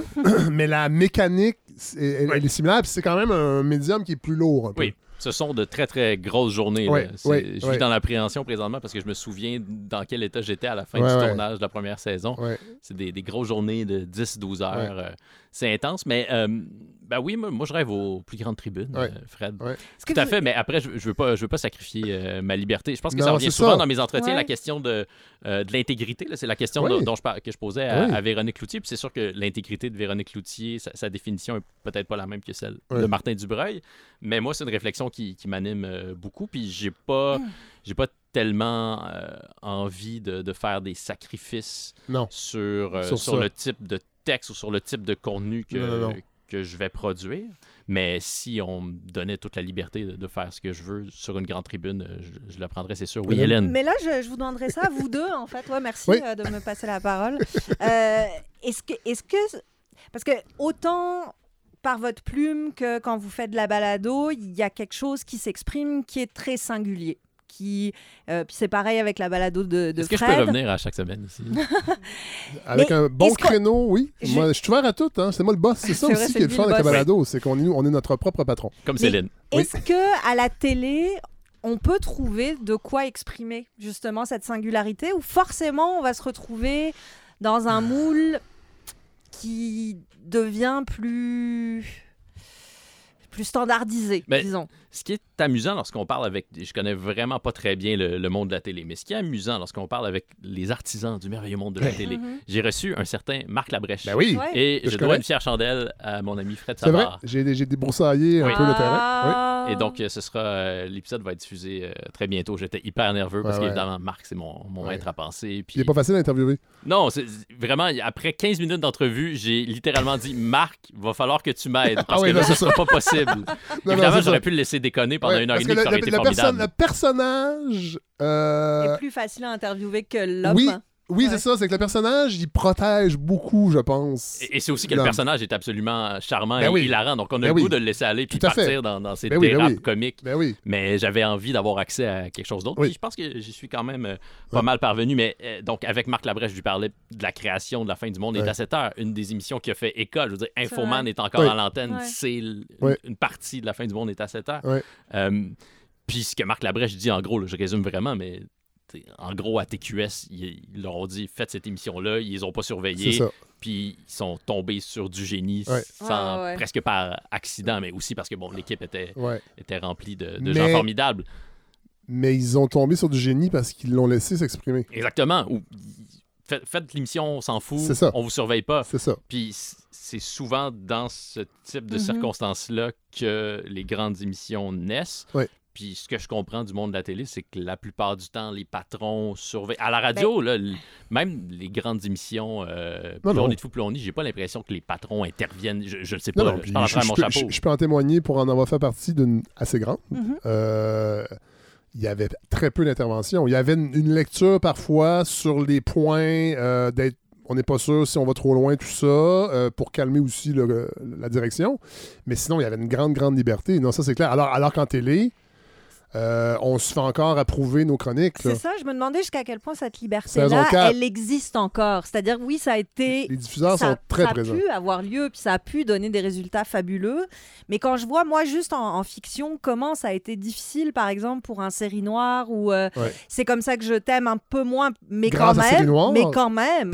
C'est ça, oui. À quel point c'est difficile de faire exister à la télé Ouais. Quelque chose de singulier, peut-être parce qu'ils savent aussi qu'ils sont en train de perdre la bataille, Oui.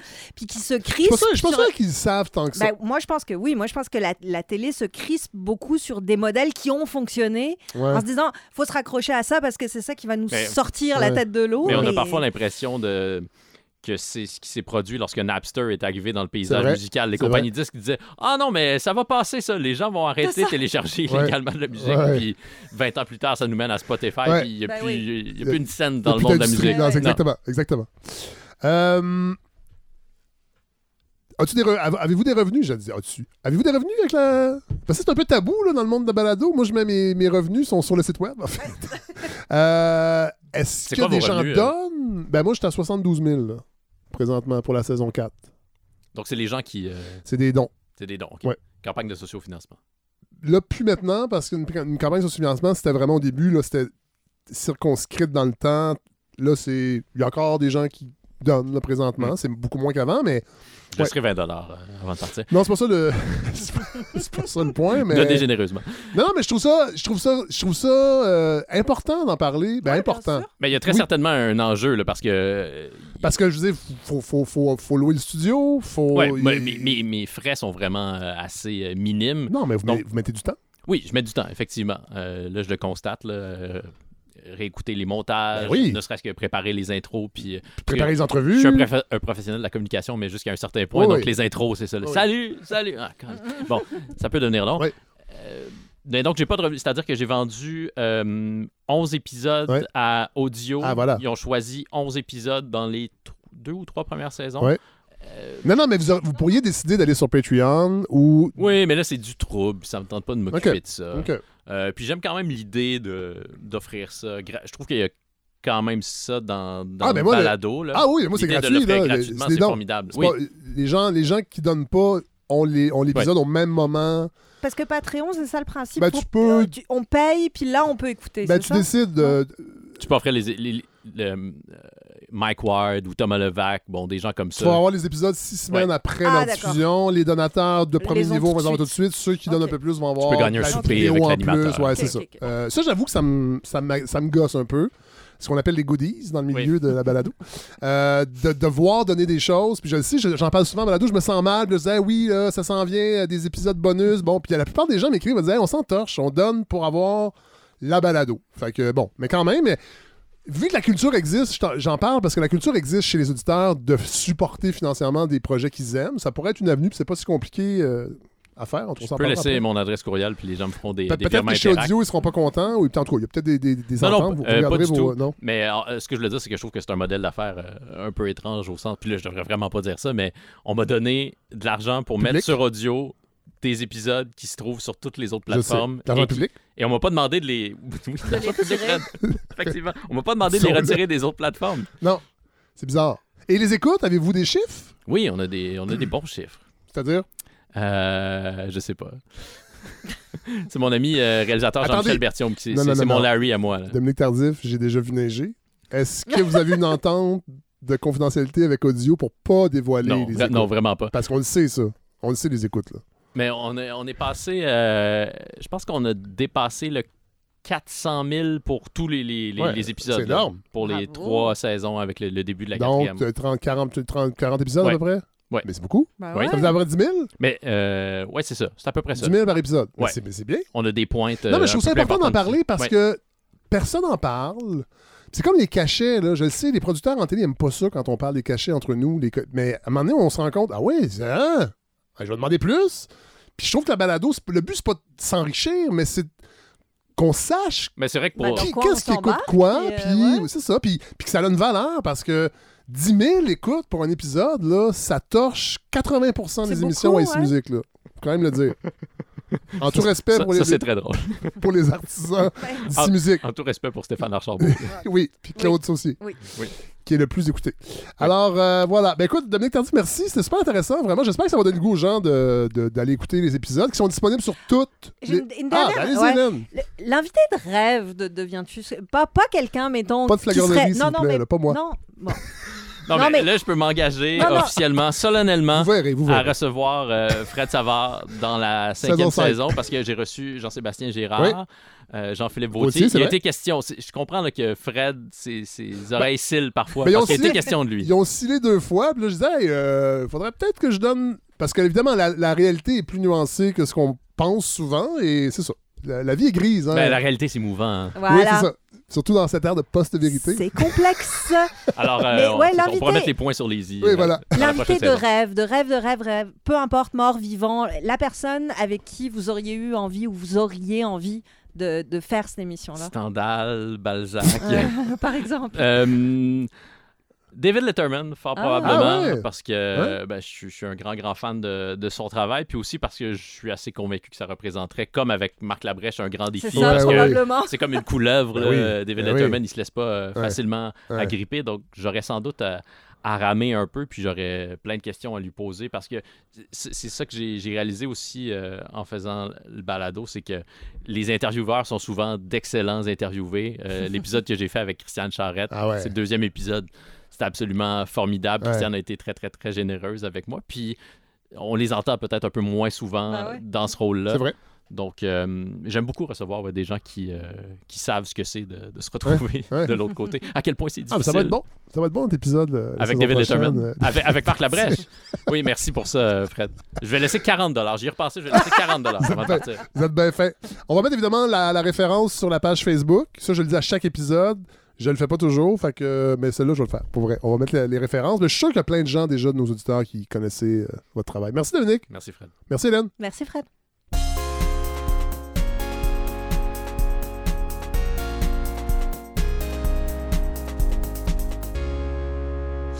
Alors, je reçois à la balado pour la première fois euh, Louis-Philippe Lampron. Bonjour. Bonjour. Vous êtes professeur? Oui, on va se voyer. Oui. Bien que ça fait une heure qu'on jase. à tu et à toi. C'est parfait.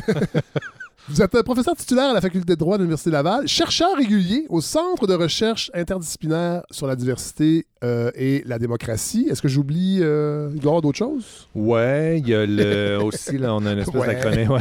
il y en a quelques-uns d'autres. Il y a le groupe d'études en droits et libertés de la Fac de droit de l'Université Laval. Bon, voilà. Et euh, on vous entend quand même régulièrement euh, dans l'univers médiatique, sur les réseaux sociaux aussi. Oui, ouais. Et vous avez publié l'an dernier. Euh, cette année, en fait, en février de cette oui, année. voilà, cette Oui. année. Euh, quand je dis l'an dernier, c'est dans le fond l'automne dans ma tête l'an dernier. Ah, oui, Mais oui, donc c'est début, début de l'hiver. Maudite charte. Oui. 10 ans d'assaut contre la démocratie, des droits et libertés. C'est- c'est- en fait, ce sont des textes que vous avez publiés Depuis 2012. en dans les, dans, les, dans les journaux, Ouais. souvent. Euh, blog, journaux, ouais, effectivement. Moi, en premier lieu, j'ai envie de savoir qu'est-ce qui pousse un universitaire? Je sais que ça fait partie probablement du travail, mais je veux quand même vous l'entendre dire. Euh, c'est- c'est- ce, ce dé- non, mais ce désir Ouais. d'intervenir dans le débat public via les journaux, par, exemple. Ben, la question est vraiment bonne parce que ça, ça, j'ai j'ai même un recul sur cette affaire-là. J'avais- J'ai fait un projet en 2015-2016 sur la responsabilité des intellectuels. Euh, ça s'appelait Parole de chercheur, en fait. J'ai Oui. interviewé 40 euh, collègues, en Ouais. fait, pour voir c'était quoi leur rapport à la figure de l'intellectuel. en fait. Oui. C'est quoi la job d'un prof Oui. d'université? Au Québec, particulièrement? Complètement. Ah oui, c'était tout c'est quand même, je pense qu'il y a des réalités vraiment géographiques par rapport à une, une- une société et son rapport aux intellectuels. Puis Je pense qu'au Québec, c'est pas tout à fait ce qu'on retrouve ailleurs. J'ai l'impression, en fait, que il y a toujours un petit anti-intellectualisme euh, latent euh, chez beaucoup de gens. Ben, c'est un peu ce que je voulais aller voir, mais en même temps, en France, tu retrouves la même chose, à quelque part. Ah oui. Cet anti-intellectualisme. Il y a une espèce de, de romantisme qu'on a, surtout du Québec, par rapport à la mère patrie. On l'a aussi sur les universités. On Ouais. a l'impression que c'est vraiment mieux en France. Puis quand Ouais. on va en France, on se rend compte que les profs partagent le bureau à trois, les bibliothèques sont décrépites, ils n'ont Ouais, pas de budget, machin, machin. Fait il y, a- il y a des- il y a des mythes que je voulais un peu euh, contribuer à faire tomber, mais euh, je me suis rendu compte en échangeant avec des collègues de différentes disciplines, autant génie que sciences humaines, etc., que c'est pas tous les profs d'université qui se sentent le besoin d'intervenir sur la place Oui, publique. fait. c'est vrai. Il y en a beaucoup qui vont se limiter à faire la recherche dans des revues savantes, Oui. etc., etc. Oui. Euh, et, et- et bon, moi, manifestement, je fais partie de l'école de celles et ceux qui croient, peut-être que c'est parce que je travaille en droits et libertés de la personne, Oui. là, je veux dire, Oui. euh, les thématiques en lien avec mon domaine de- de- d'expertise sont comme plus fréquents que si je travaillais en succession et libéralité. Oui. Mais euh, donc, ça m'incite, en tout cas, il y a plus d'éléments qui m'amènent à me prononcer, mais grosso modo, il me semble que ça fait partie du travail, puis il me semble C'est ça, c'est que vous y croyez, dans le fond, à, cette, fond. à cette posture de l'universitaire qui a un rôle à jouer, Oui. euh, de, de- de livrer son savoir, euh, j'allais dire son opinion, mais Ben, faut, euh, moi, les fois où j'interviens publiquement, il faut qu'il y ait un lien, en fait. C'est-à-dire que Oui. j'interviens de manière citoyenne, mais je ne mettrai pas mon titre de prof d'université, en fait. Donc, les fois où j'interviens comme le professeur Louis-Philippe Lampron, Oui. c'est parce que ça touche aux droits Oui, et libertés de la personne. C'est bon, il faut que j'ai quelque chose à dire. Mais et- on va parler de liberté académique tout à l'heure. La raison d'être de la liberté académique, pour moi, ça, ça se justifie par des interventions publiques, en fait. Parce que liberté académique égale bouclier, égale indépendance pour être capable d'exprimer des points de vue parfois critiques qui feront pas l'affaire des puissants sans crainte de représailles. Oui. Fait que c'est quelque chose de très, très fort, mais si c'est pas utilisé quand, quand, quand ça s'y prête, Tout à fait. ben ça sert il absolument n'y à rien. a, pas de liberté part. académique. Voilà. Euh, vous racontez dans- au début de votre livre que vous avez étudié le droit pour euh, rester avec votre blonde du cégep de l'époque. Je sais pas si c'est la même qu'aujourd'hui. Non, Ah, non, ça a été un échec lamentable. On la salue. Bien sûr. Chantal. Euh, vous, vous avez étudié le droit parce qu'elle s'en allait en droit elle aussi, puis vous vouliez rester avec. Euh, oui, essentiellement pour ça. J'hésitais entre ça et administration, en fait. Ouais, J'avais aucune idée de ce que Ouais. j'allais faire dans la vie. Ouais. Et donc, je suis allé parce que j'avais peur que ma relation s'effondre. Elle s'est effondrée de toute manière, comme quoi. Mais- Mais, c'est un beau leg. Mais, mais votre amour du droit s'est pas effondré. Non. Et là, vous, et, et vous, et- et vous écrivez qu'après trois heures de cours, Oui. vous tombez. En fait, vous trouvez votre voie. Oui. Vous la trouvez à quel niveau, cette voie-là, dans ce cours-là? L'idée de C'était quoi le cours, en fait? C'était droits et libertés. Droits et libertés. C'était le cours de droits et libertés. Ouais. C'était Christian Brunel qui va par ailleurs, euh, dans les années qui vont suivre, euh, devenir mon directeur de thèse, qui donnait le cours. Mais moi, c'est vraiment l'idée de contre-pouvoir, en fait. Oui. Les droits et libertés, c'est un objet très étrange du droit Oui. parce que euh, on a codifié, le législateur, en fait, a codifié euh, des liens, en fait, qu'on peut lui opposer, qu'on peut dire, tu ne peux pas Ouais. faire ça parce que ça violerait les droits et libertés de la Ouais, personne. ouais. Euh, et c'est quelque chose de libellé de manière très, très large, les droits et libertés. C'est-à-dire que, bon, tout le monde s'entend pour dire que tous les États, au sens euh. Que j'entends, euh, qu'on- qu'on- la liberté d'expression fait partie du socle de légitimité en deçà duquel les gouvernements démocratiques ne peuvent pas aller. Mais c'est un universalisme de libellé. Qu'est-ce qui est protégé par la liberté d'expression? Ça varie d'un État à Oui, l'autre. c'est ça.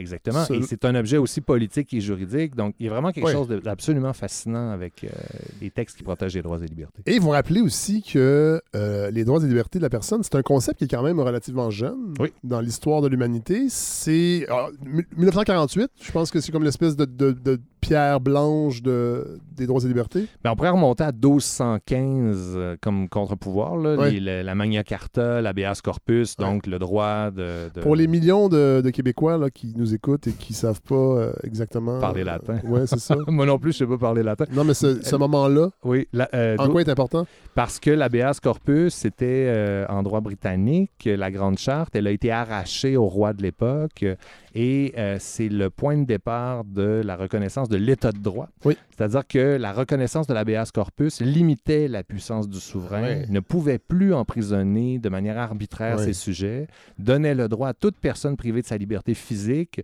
de faire valider la légalité de son emprisonnement par un tiers indépendant. Ouais, C'est ça qu'on majeur. C'est majeur, c'est majeur la Grande Charte. Bon, pour la petite histoire, évidemment, elle a été arrachée. C'est-à-dire qu'ils ont vraiment littéralement forcé le roi à la signer parce Ouais. qu'il s'était emparé de la personne du roi. Mais Ouais, bon, après oui. ça, on a reconnu la validité de cet engagement-là. Donc ça, c'est le premier euh, jalon. Deuxième jalon, c'est les révolutions françaises et américaines. Oui. 1776, 1789. Là, on, a, on, voit émerger un catalogue des droits et libertés de la personne. Oui. Puis ensuite, vous avez bien raison de le signaler, là, la Deuxième Guerre mondiale, 1948, découverte des horreurs qui ont été des exactions commises à l'encontre de plusieurs groupes minoritaires, dont les Juifs au premier chef, Oui. bien sûr. Euh, et là, c'est le plus jamais ça qui va motiver la Déclaration universelle. Qui est vraiment plus universel Oui. que ce qu'on retrouvait à la Révolution française. Parce que euh, si on parle des esclaves en- Bien sûr, on est dans ailleurs. les Caraïbes, se sentaient moins impliqués par Là- les grands principes de- des Lumières. Ben, de- de- euh, en fait, ce qui va changer en 1948, c'est justement la conception réelle, je dirais, de l'égalité, en fait, Ouais. des groupes minoritaires. là. Et c'est drôle parce que j'avais pas réalisé ça, mais euh, vous vous rappelez aussi que c'est, oui, plus jamais la Deuxième Guerre mondiale, mais vous rappelez aussi qu'on voulait, en quelque sorte, se prémunir de l'arrivée de quelqu'un comme Bien sûr. Adolf Hitler, qui a, rappelons-le, été élu démocratiquement. Exactement. c'est pas, un, pas un putsch là, de- qui l'a amené à la tête de l'Allemagne. Il y a eu des manœuvres. Mais reste que, donc, comment on fait pour s'assurer, malgré que quelqu'un comme ça Ouais. accède au pouvoir de façon démocratique, Ouais. Que les, les ravages qu'il peut causer ne soient pas effectifs? Exactement. Donc, c'est vraiment là, on va limiter la puissance des gouvernements, même s'ils ont l'appui de la majorité. Il y a un socle de légitimité, là, le droit à l'égalité. Ça vise à assurer, non pas que les minorités décident, Non. mais Ce qu'on que- entend souvent dans Oui. certaines chroniques de certains. euh, certains chroniqueurs, dirons-nous. la tyrannie des minorités. Oui, oui, exactement. La dictature des minorités Ouais. même, c'est Ouais. absurde. Ouais. Alors, les démocraties, bien sûr, le pouvoir, on sait où il réside. Il Oui. réside dans les majorités. Mais l'objectif des droits et libertés, c'est de s'assurer que les majorités n'abuseront pas de leurs prérogatives Oui. à l'encontre des groupes minoritaires. C'est ça l'esprit J'ai l'impression que 1948. cette idée-là, euh, Louis-Philippe Lampron, au Québec, dans certains débats euh, sensibles, Oui. on a de la difficulté à comprendre ça. Ben, je, je pense que ça vient, là, on peut parler de la loi 21 notamment. Oui, la loi parce que- 96. loi 96 aussi. Cette semaine. euh, et, et- et même le ministre Jeanin Barrette qui parle de la disposition de dérogation, l'article Ouais, 33, ouais. comme d'une clause de souveraineté parlementaire. Ouais. Euh, et donc, la majorité de la population du Québec est derrière la loi 21 et la loi 96. Et donc, ça, ça justifierait la dérogation aux chartes. Ça, c'est complètement antinomique avec ce qu'on vient de parler. là. Oui, voilà. De s'appuyer sur l'appui de la majorité, c'est contraire à l'idée même des chartes des Ouais. droits. Et il y a beaucoup de choses qui se confondent. là, je l'aborde notamment dans le livre. Oui. Mais Oui, parce que votre livre, bon, il y a- il y a- c'est des textes euh, résumés Oui. en, en- en thématique. Il y a la loi 21, il y a euh, ce qui s'est passé avec euh, euh, la professeure lieutenant Duval, Oui. entre autres. Oui. Il y a. l'état d'urgence, oui, l'état d'urgence. Je suis tellement tanné de la pandémie que je. On le zappe. mais, mais oui, mais non, mais c'est intéressant parce que vous, vous démontrez bien dans cette partie-là comment tout le côté problématique de gouverner par décret, Mhm. Euh, ça a été souligné par certains journalistes. Pas, pas assez à mon goût en point de presse, entre autres, mais euh, le gouvernement a occupé un terrain incroyable. Démesuré. Ouais, démesuré. On est toujours en état d'urgence, par ailleurs. Ça, faut pas C'est l'oublier. incroyable, oui. oui Bon, là, on se parle aujourd'hui, on est le 25 mai. Oui. Parce que les gens l'écoutent parfois. en Oui. à- bon, mais oui, bah, probablement qu'on va être encore en état d'urgence dans un mois et demi. Non, mais c'est c'est extrêmement problématique. Puis je pense que de guerre lasse, on a arrêté, on a abandonné la, le- la critique de cet état de fait-là, mais il y a quelque chose de fondamentalement antidémocratique. Ben, c'est-à-dire que c'est démocratique quand il y a le temps court d'une crise et le Oui, temps oui. long d'une crise. Bon, Oui, le- sur le temps court, que le- l'exécutif rapatrie des pouvoirs pour être capable de protéger Oui. le plus grand nombre, c'est complètement légitime. Tous les États démocratiques euh, ont des mécanismes de ceux qui sont prévus. tout à fait. Maintenant, le grand problème, puis c'est ça, dès qu'on bascule en état d'urgence, on sait et on peut être en accord avec les raisons qui font qu'on bascule en état d'urgence, mais généralement, les exécutifs ont tendance à garder les pouvoirs qu'ils se sont arrogés plus longtemps que Ben oui. nécessaire. Et c'est un peu ce qui se passe là, au Québec ouais. actuellement. Euh, qu'est-ce qu'on, qu'est- comment on pourrait juridiquement se prémunir de ça à l'avenir? Parce Oui. qu'on peut quand même se dire qu'il y aura une autre pandémie quelconque. Ou un autre état, une, une catastrophe climatique qui, Oui. qui demandera l'état d'urgence. Comment on peut, pas l'empêcher, mais comment on peut mieux la baliser pour que un gouvernement ne- n'en abuse pas? Ben, il- je trouve qu'il y a différentes solutions, là, mais je pense que la solution qui est préconisée dans la loi qui a remplacé l'infâme loi sur les mesures de guerre là, qui a été utilisée par Pierre Elliott Trudeau, Ouais. père, euh, dans les années 70, la Ouais. crise d'octobre, euh, la loi sur les mesures d'urgence au fédéral, adoptée en 1988. Elle prévoit plusieurs choses, cette loi-là, notamment que pendant les mesures d'urgence, la Charte canadienne des droits et libertés continue à s'appliquer. Donc ça, c'est quand même un contre-pouvoir qui est effectif. Oui. Mais surtout, elle donne, euh, elle, elle- elle, euh, oblige le gouvernement fédéral à faire valider à la Chambre des communes sa décision de Ah. basculer en état d'urgence au terme de sept jours. Ah Alors moi, je pense que de donner euh, toute sa place à l'Assemblée nationale, c'est Oui. une solution qui s'impose, en fait, considérant le fait qu'on a euh, constaté des lacunes importantes dans les mécanismes qui sont prévus à la loi sur euh, la santé publique, en fait, là, dont c'est servi. Puis, bon, dans, dans les faits, si cette disposition-là avait été euh, effective pour, euh, au Québec pendant la, la- la- la- la- la pandémie, le gouvernement étant majoritaire, ça aurait passé quand même, mais il y aurait eu débat. il y Quand aurait- même, il y aurait, il y aurait eu possibilité de, de contestation des partis d'opposition, il y aurait eu discussion, il y aurait eu débat, parce que là, il y aurait- c'était au bon vouloir du gouvernement, dans le fond. Et ça reste, comme vous le dites, on est encore en état d'urgence. Ça reste, et il y a toute la question de l'opacité, en fait. C'est-à-dire Oui. que la cellule de crise, et là va se poser la question quand on va sortir de l'état d'urgence, la prochaine bataille, à Ouais. mon sens, ou problème qui va découler de la sortie de l'état d'urgence, c'est que la loi sur la santé publique ne prévoit rien de substantiel pour une reddition de compte. La seule disposition, Euh, ouais, sa- on, peut- on ne il y a saura pas. rien qui va nous permettre de savoir exactement. On est au bon vouloir du gouvernement. Le C'est gouvernement quand même, c'est quand même incroyable. Moi, c'est scandaleux. en Oui. fait. Et là, on est en train de débattre du projet de loi 28, là, la loi, bon, qui permet au gouvernement euh, Legault d'esquiver les critiques en disant ben moi je veux bien c'est une, une passe de judo là, communicationnel Ouais, en ouais. disant euh, je veux bien sortir de l'état d'urgence mais il faut qu'on s'entende sur l'adoption d'une loi qui va nous permettre de conserver certains pouvoirs Ouais, pour la transition ce qui est légitime par ailleurs mais on n'a pas besoin d'une loi pour sortir de l'état d'urgence d'une part.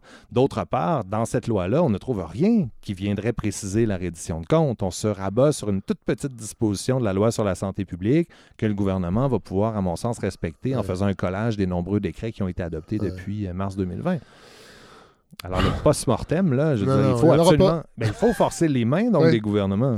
Le gouvernement Trudeau, là, c'était pas de gaieté de cœur qui s'est tourné vers la Chambre des communes quand, dans le contexte de la crise des camionneurs, il a dû euh, euh, demander l'avis de la Chambre des communes pour valider les pouvoirs d'urgence. C'est parce qu'il était forcé par la loi de le faire.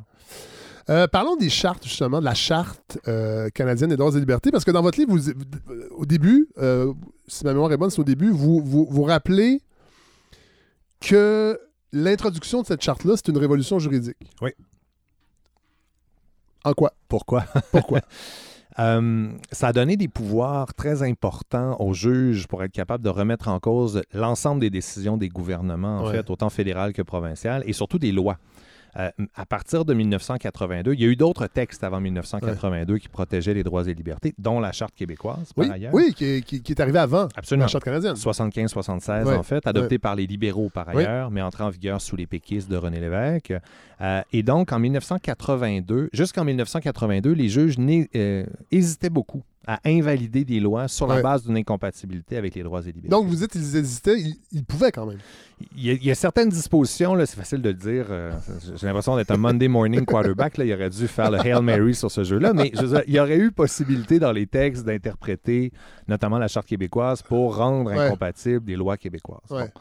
Maintenant, 1982, ça va ouvrir les vannes, en fait, parce Ouais. que là, les droits et libertés vont être propulsés au sommet de la pyramide Ouais. des normes. Ouais. Et là, les juges, euh, à travers des, des arrêts qui vont se construire par la Cour suprême du Canada, n'hésiteront plus, en fait, à euh, prendre charge du rôle de gardien des droits et libertés qui, leur ont été, euh, qui leur ont été mis dans les mains par le constituant. Et ce faisant, à travers le, le mécanisme du contrôle de la constitutionnalité des lois, ben, c'est le juge, en fait, qui Ouais. va évaluer la conformité des lois adoptées par des élus euh, avec les droits et libertés euh, minimaux, le, fameux socle de légitimité là, qui est consacré dans la Charte canadienne. Et ça, pour bien des gens, c'est problématique. Mais au Québec on, en parle, particulier. on parle du gouvernement des juges. Oui, ouais, mais le gouvernement des juges, ça, ça me donne Là, des les gens boutons, ne voyaient là. pas le visage de Louis Lampron. Il s'est affaissé à moitié. ah ouais, ça. Non, Vous mais avez le- fait de la phasie momentanée.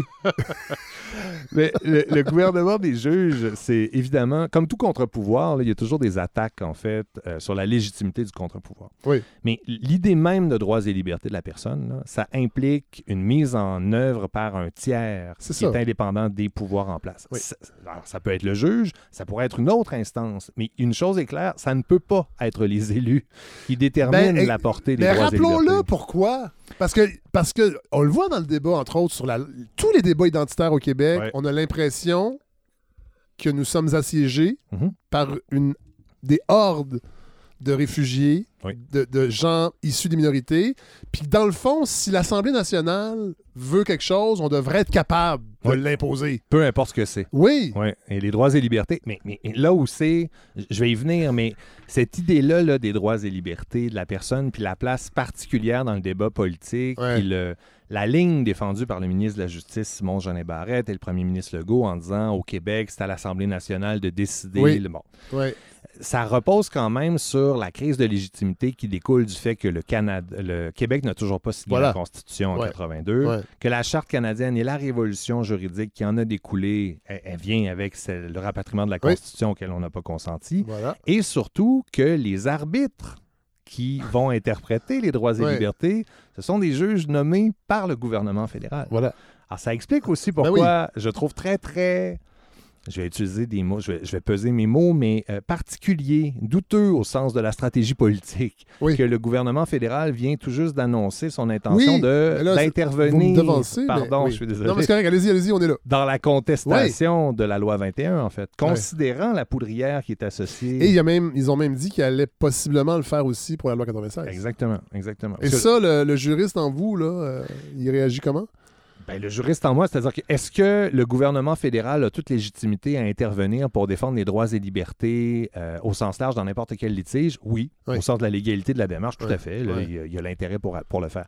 Maintenant, dans un débat comme celui de la loi 21, qui implique quand même la capacité du Québec à imposer un modèle de gestion de la diversité qui est différent du multiculturalisme à la canadienne, et l'obstacle à ça, c'est la charte canadienne qui est imposée au Québec Ouais. sans le consentement Ouais, du ouais. Québec, et que le gouvernement et que ça- le, le- le débat va se faire devant des juges nommés par le fédéral.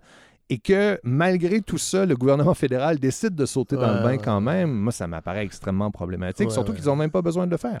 Les ça. arguments sont déjà peu, défendus. euh, c'est un peu. Je dirais pas arrogant, mais c'est un. C'est chercher le trouble. C'est chercher le trou, littéralement. Parce que la, la- la conséquence éventuelle, puis là, c'est parce que tout se confond dans ce débat-là. Ouais, Comme ouais, c'est un, c'est, devenu un enjeu national au sens québécois du terme, euh, identitaire, là, très, très clairement, et qu'il y a tout l'enjeu de la légitimité des arbitres qui pourrait, à terme, sans- invalider une portion ou l'entièreté de la loi 21. Ouais. Puis si en plus il y a le gouvernement fédéral derrière ça, on essaie d'imaginer les conséquences politiques d'une décision de la sorte de la Cour suprême du Canada au Québec. Puis là, il y en a eu des moments dans l'histoire où ça a créé une résurgence du nationalisme québécois. là. Le rejet de Mitch en 90, Tout c'est le dernier moment fort. Alors, est-ce qu'on se dirige vers ça? Ben, je ne sais pas si le gouvernement fédéral est conscient Eh là de... Je suis pas sûr que ça Avec la posture actuelle de beaucoup de gens, euh, en fait, avec, avec la, la- la place que prend le nationalisme identitaire aujourd'hui, Ouais. alors que dans les années 90, on n'était pas là du On tout. n'était pas là du tout. Euh, je suis pas sûr que j'aurais envie de voir ce que ça pourrait donner. dans Ah, ça-. Et ça serait vraiment.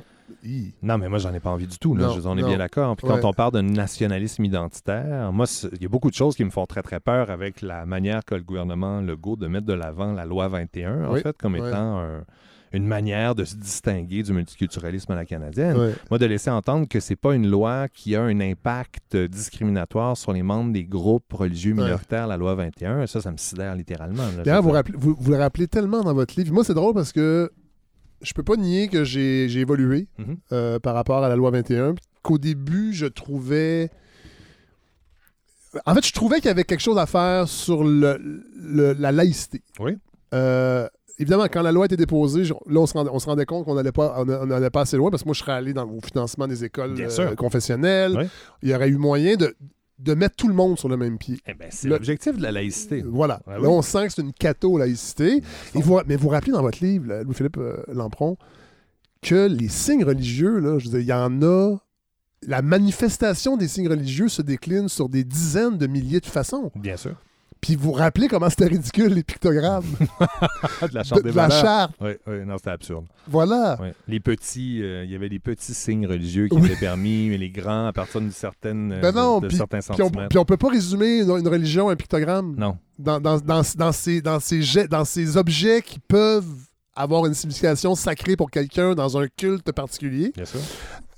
Bon, là, on fera pas de politique fiction, on va en faire un peu. Oui. Si le Québec avait signé. En 82 Oui. le rapatriement, Oui. est-ce que tous ces débats-là auraient été. Il serait moins chargé. C'est- c'est- Si le Québec signe la Constitution de 1982, le, le rapport particulier est très problématique pour moi, hein, qu'on entretient avec les droits et libertés. C'est parce qu'on confond le véhicule et ce que le véhicule contient. C'est-à-dire que ce qui serait illégitime, c'est la Charte canadienne imposée par Pierre Elliott Trudeau au Ouais. Mais c'est comme si on oubliait que euh, la Charte québécoise, qui protège un plus vaste catalogue de droits et libertés, elle a été adoptée à On l'unanimité au Québec On l'oublie à chaque fois. avant. Voilà. Ouais. Et on l'oublie, le gouvernement Legault l'oublie aussi quand il déroge. Il déroge pas uniquement à la Charte canadienne. Ah ouais. Il déroge aux deux chartes. Il C'est fou, déroge ça. mur à mur à la Charte québécoise et à la Charte canadienne. Donc, il, déroge aux valeurs québécoises parce qu'il y, a- y le mot valeur à, à- à toutes les sauces. Le- oui, mais la, charte de 75, ça fait partie des valeurs québécoises. Ben, il y a des, dans, dans le livre, là, je fais référence à un extrait de René Lévesque qui parle de la Charte québécoise. Puis je veux dire, c'est très, très clairement quelque chose que, qui- que, que le nationalisme québécois, en tout cas pensé par René Lévesque, Oui. euh, défendait. un- un nation- un nationalisme plus civique. pluraliste. Oui, à pluraliste. C'est Oui, ça. Très, oui. très éloigné de l'identitaire. Et donc, moi, sur la loi 21 la question de la laïcité, euh, le raisonnement propre à tout litige fondé sur les droits et libertés de la personne, là, ça repose quand même sur l'idée qu'il n'y a pas un droit fondamental qui est absolu. Ouais. Euh, il y a le droit à l'égalité, là, on peut tous les nommer, le droit Ouais. à la vie, euh, liberté fondamentale au pluriel. Mais là, qu'est-ce que ça veut dire exactement? Ben, grosso modo, là, c'est le raisonnement qui est en deux temps, puis ça, c'est Non, valable. mais je veux dire qu'un droit fondamental n'est pas absolu. Qu'est-ce que ça veut dire?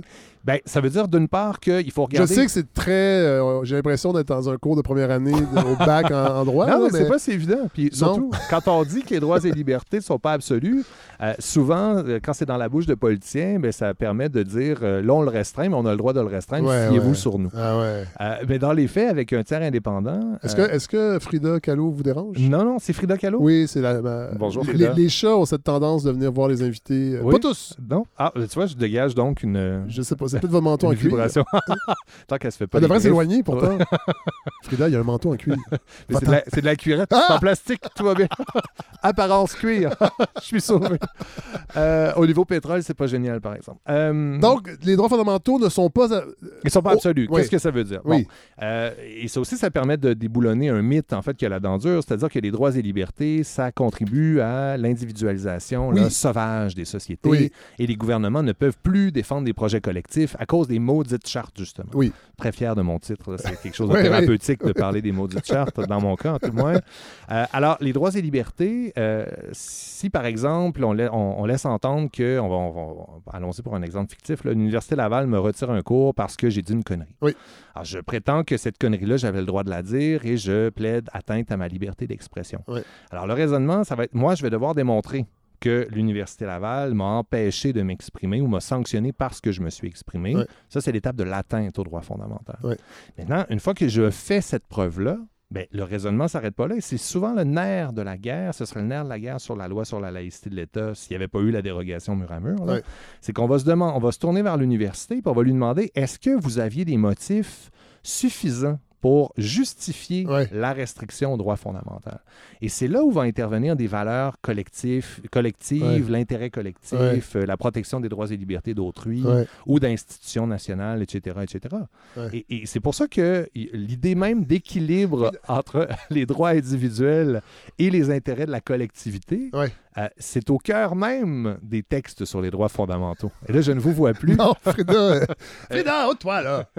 Alors, Et ça peut varier d'une époque ça à varie l'autre. toujours, c'est contextuel en fait. Ouais, c'est ça. C'est ça. On C'est le ça. voit avec l'état d'urgence en fait. Oui. C'est-à-dire que la plupart des décrets, on imagine des décrets qui nous empêchent de nous déplacer d'une région à l'autre s'il n'y a pas la pandémie. ouais. Ça passe pas le test des Non, gens. évidemment. Mais le contexte de la pandémie donnait une marge de manœuvre plus grande à l'État. Et là, dans le contexte, les juges en viendraient à la Ouais. conclusion que l'État euh, pouvait euh, limiter nos, nos droits et libertés. On parlait tantôt du gouvernement fédéral qui, allait, qui, an- qui annonçait euh, sa, partie, sa contestation, qui allait con- contester. Et souvent, ils, ils vont parler. En fait, ils vont dire on le fait parce que le gouvernement abuse de la clause dérogatoire. Mhm. Rappelons Ouais. l'historique rapide, parce que dans le fond, c'est un peu un bonbon. Ben, c'est la clé de voûte. Ce qu'on appelait la clause non-obstant dans les années Ouais. 90. Donc, Ouais. quand la charte a été imposée en 92, Ouais. est-ce que je comprends bien qu'en échange, on a permis aux provinces, parce que c'est pas justement le Québec qui l'a utilisé, Non. euh, on, a pas, on a permis aux provinces d'utiliser cette, ce qu'on appelle souvent une arme nucléaire euh, Oui. juridique? Oui, parce que ça suspend les droits et libertés. Donc, c'est en Ouais. 82, pas en 92. Oui, Euh, voilà. la, la disposition de dérogation, euh, l'histoire, en fait, c'est que bon, c'est un projet qui a été mené par Pierre Elliott Trudeau, Oui. le rapatriement de la Constitution puis Oui. des chartes. Trudeau était absolument euh, allergique à l'idée d'une disposition de dérogation. Le- le- dans la capacité de suspendre les droits fondamentaux, surtout sans raison, sans avoir à s'en justifier, outre que de l'affirmer clairement, là, il était absolument allergique. Mais il faisait face à une, une opposition assez forte de plusieurs provinces. Hein. Il y avait le groupe des huit, Oui. dont faisait partie le Québec. Et c'est dans le jeu de ces négociations-là que le soir de la nuit des longs couteaux, là, ça prendrait une musique là, qui Ouais, euh, assez sombre. Là, ouais. on, on imagine vraiment Jean Chrétien se promener en, en pied de bas là, dans les couloirs de l'hôtel. Euh, qu'ils vont arriver, ils vont euh, arriver à un deal, en fait. Et la clé de voûte de cette entente-là, pour rassurer les provinces qui, à l'époque, avaient peur que euh, la Charte canadienne mène à une interprétation plus centralisatrice du fédéralisme Ah ouais, canadien. C'était ouais. ça la, Oui. la- la crainte. Ben, le gouvernement Trudeau, pour rapatrier la majorité des provinces, sauf le Québec, dit bon, bon, on va mettre la disposition de dérogation. Si vos craintes se matérialisent, vous suspendrez l'application Ouais, des articles 2 et 7 à 15, Ouais, en fait. Le problème maintenant, c'est que les- la société a évolué et la nouveauté avec la loi 21, c'est que l'enjeu du recours préventif à la disposition de dérogation, c'est pas une question de centralisation des règles du fédéralisme canadien. C'est une loi qui a un impact direct, je le rappelle, sur les droits des groupes religieux Oui. minoritaires. Tout à fait. C'est l'effet net. là. Quand on Oui. prend une photo du droit avant la loi 21 puis une photo du droit après la loi Oui. 21, ceux qui ont des efforts à faire pour respecter la nouvelle Oui. interdiction, c'est les membres des groupes religieux minoritaires. Oui. On a beau dire qu'il y a des chrétiens qui portent de grandes croix. Oui, oui. J'aimerais ça les voir. Là, non, c'est ça, c'est ça. Alors, dans les faits, la majorité de la population québécoise, chrétienne, athée ou agnostique, elle n'a aucun effort à Non. faire pour respecter une interdiction de port de signes religieux. Alors, c'est pour ça que c'est aussi important ce qui se passe devant les tribunaux, parce que en 1988, la Cour suprême du Canada, elle a interprété de manière très, très large un texte qui est tout aussi largement libellé, l'article 33, en disant que pour suspendre l'application des droits fondamentaux, ça, suspendre, on dit que c'est l'arme nucléaire parce que on peut, ça empêche les Il n'y a rien à faire. Il n'y a rien à faire. On ne peut pas contester Non. une loi sur la base des droits fondamentaux quand il y a une dérogation. C'est ça l'effet net. Ouais. Euh, et la validité d'une disposition de dérogation, elle n'est soumise à aucune condition de fond. C'est-à-dire que l'État n'a pas à donner des raisons. il y a Non, une crise, il y a une ça. guerre ou quoi. Il dit juste je suspends les droits fondamentaux. Et l'interprétation qui a cours actuellement depuis 88, c'est une fois que c'est écrit clairement dans une loi, c'est terminé. Les juges, les tribunaux sont hors jeu. Alors, c'est pour ça que là, il y a une tentative de plusieurs plaignants d'essayer de faire évoluer Ouais. un petit peu là, les, les critères de validité d'une. Parce qu'on peut en abuser. Bien sûr. de la, clause dérogatoire. Et là, c'est ce qu'on c'est ce qu'on critique du côté du gouvernement Legault. C'est qu'il en abuse un petit peu. Ben, en tout cas, je- moi, moi, je- je- l'idée derrière le, le- le- le- la disposition de dérogation, là, au sens charte canadianiste Oui. du terme, Oui. c'est que euh, il y, y a un dialogue qui doit s'installer entre le judiciaire et le législatif en ce qui concerne le respect des droits fondamentaux. Et on reconnaît, parce que c'est ce qui est écrit dans l'article 33 quand même, que le droit du dernier mot doit revenir au gouvernement au pluriel, aux politiques en fait. Donc, ah. Grosso modo, il faut quand même que la population ait l'occasion d'avoir l'évaluation d'un tiers indépendant quant à la compatibilité du texte de loi avec les droits et libertés de la personne. Ah. Là, en utilisant de manière préventive la disposition de dérogation, on empêche le tribunal, en principe, en tout cas c'est l'objectif, de se prononcer sur la compatibilité de la loi avec les droits et libertés de la personne. Et donc, il n'y a pas de dialogue ici. C'est-à-dire qu'on impose son dernier mot avant même d'avoir entendu ce que le tribunal aurait pu avoir à dire. Euh, dans votre livre, euh, Louis-Philippe Lampron aussi, vous abordez l'affaire euh, Ward euh, Oui. Gabriel. Bien sûr. Qu'est-ce qu'on peut dire de ça aujourd'hui sans. Ça a été. Oui, on en a parlé On l'a abordé. Mais reste que la Commission des droits de la personne a évolué aussi par rapport à cette cause-là? Ben, elle n'avait pas le choix. Voilà. Après la décision de la majorité, euh, c'est vraiment c'est la compétence de la Commission des droits de la personne et du Tribunal des droits de la personne qui a été recadrée par la Cour suprême du Canada. Elle, aurait été, elle, est- elle a été recadrée comment? Elle a été recadrée en disant vous ne pouvez pas. euh, grosso modo, il y avait une certaine jurisprudence qui s'est installée là, Ouais. euh, au sein de la Commission. Un peu de façon. je- je peux- je peux- Est-ce que je peux dire ça de façon informelle? Ben, informelle, elle- était vraiment au cœur de décisions. Là, je veux Oui. dire, il y a des décisions qui étaient rendues, puis il y a des gens qui ont été condamnés pour Oui. avoir violé Oui, le mais droit à l'égalité. pourquoi que ce. Parce qu'il y a des gens qui ont critiqué ça. Pourquoi le tri- la- les commissions de la personne ont un, un- un tribunal et pourquoi ces décisions Oui. doivent être effectives? Il y a des gens qui ont contesté ça. Ben, la Commission des droits de la personne et le Tribunal des droits de la personne, d'une part, c'est pas la même chose. Là. La Commission, c'est une institution qui est chargée euh, d'évaluer et d'aider des victimes alléguées d'une violation de droit à l'égalité. Donc, par exemple, pour reprendre le cas de Ward contre Gabriel, Jérémy Gabriel, bon, il y a des blagues euh, absolument dégueulasses, là, Oui. je m'excuse de Mike Ward, qui le concerne, euh, qui concerne son handicap. Donc, il se tourne vers la Commission en disant, euh, ben là, moi, je pense avoir subi de- Oui. une violation de mon droit à l'égalité, discrimination fondée sur le handicap, pouvez-vous m'aider? Euh, donc, la Commission des droits de la personne va examiner le dossier, puis ensuite, ben, comme elle juge à l'époque, selon cette jurisprudence-là, que Ward a fauté, a violé la Charte québécoise, va se tourner, va prendre fait et cause pour Jérémy Gabriel, puis va se tourner vers Mike Ward pour trouver une solution, en fait. Comme il n'y a pas eu de solution possible, ben là, il a pris, la commission a pris fait et cause pour Gabriel et a saisi le ça. tribunal des droits de la personne d'une violation alléguée au droit à l'égalité et ça a été le tribunal de première instance, en fait. voilà. Bon. Maintenant, la question de, qu'il y a derrière l'arrêt Ward contre Gabriel, c'est est-ce qu'une insulte discriminatoire, Oui. c'est suffisant pour violer le droit à l'égalité, en fait? Ouais. Et ça mettait euh, en parallèle deux litiges, le litige en diffamation Oui. et le litige en discrimination. Et ce qui, a, euh, ce qui l'a emporté, c'est la posture défendue par Mike Ward, Oui. voilà, en disant la compétence de la commission et du tribunal, c'est une compétence exclusive en matière de violation du droit à l'égalité. Il, y est- il existe des cas où des propos qui insultent une autre personne sur la base d'une caractéristique personnelle, ça peut équivaloir à violation du droit à l'égalité, mais dans l'écrasante majorité des cas, c'est un litige en diffamation et donc Ouais. vous n'êtes pas compétent Ah ouais. pour des situations comme celle-là. Ce qui explique par ailleurs pourquoi est-ce que la mère de Jérémy Gabriel et Jérémy Gabriel, une fois la décision euh, de la Cour suprême rendue, euh, ben, ils ont lu la même chose que moi et donc ils ont poursuivi Ouais. Mike Ward pour diffamation Ouais, cette ouais. fois-là. Et c'est là où on en est actuellement. Cela dit, euh, à moins que j'aie mal lu. Euh, mais oui, vous avez parlé de blague dégueulasse, mais vous accordez quand même le droit. Il y a- en fait, le jugement de la Cour suprême inquiétait beaucoup de gens, beaucoup de juristes. Il m'inquiétait beaucoup. Oui. Le, ju- le jugement de la Cour suprême m'inquiétait. En fait, moi, je suis assez favorable à la décision de la majorité. Moi, c'était la décision majoritaire de la Cour d'appel qui Ah, m'inquiétait beaucoup Ouais. parce que je trouvais qu'on ne donnait pas sa place euh, à la liberté d'expression artistique. Oui, voilà. Parce que quand on regarde la jurisprudence euh, canadienne en ce qui concerne la liberté d'expression, euh, ben, il y a un- une, une hiérarchie des activités expressives protégées, en fait. Ouais. Il y a des, des activités Ouais. expressives qui méritent le maximum de protection, puis il y a des activités expressives qui en méritent très, très peu. L'exemple de la diffamation, de la propagande haineuse, c'est une activité expressive qui est protégée par la liberté d'expression, mais l'État peut très, très facilement limiter la propagande haineuse parce Ouais. que c'est à la marge de ce que doit être, ce que, ce que doit protéger la liberté Ouais. d'expression.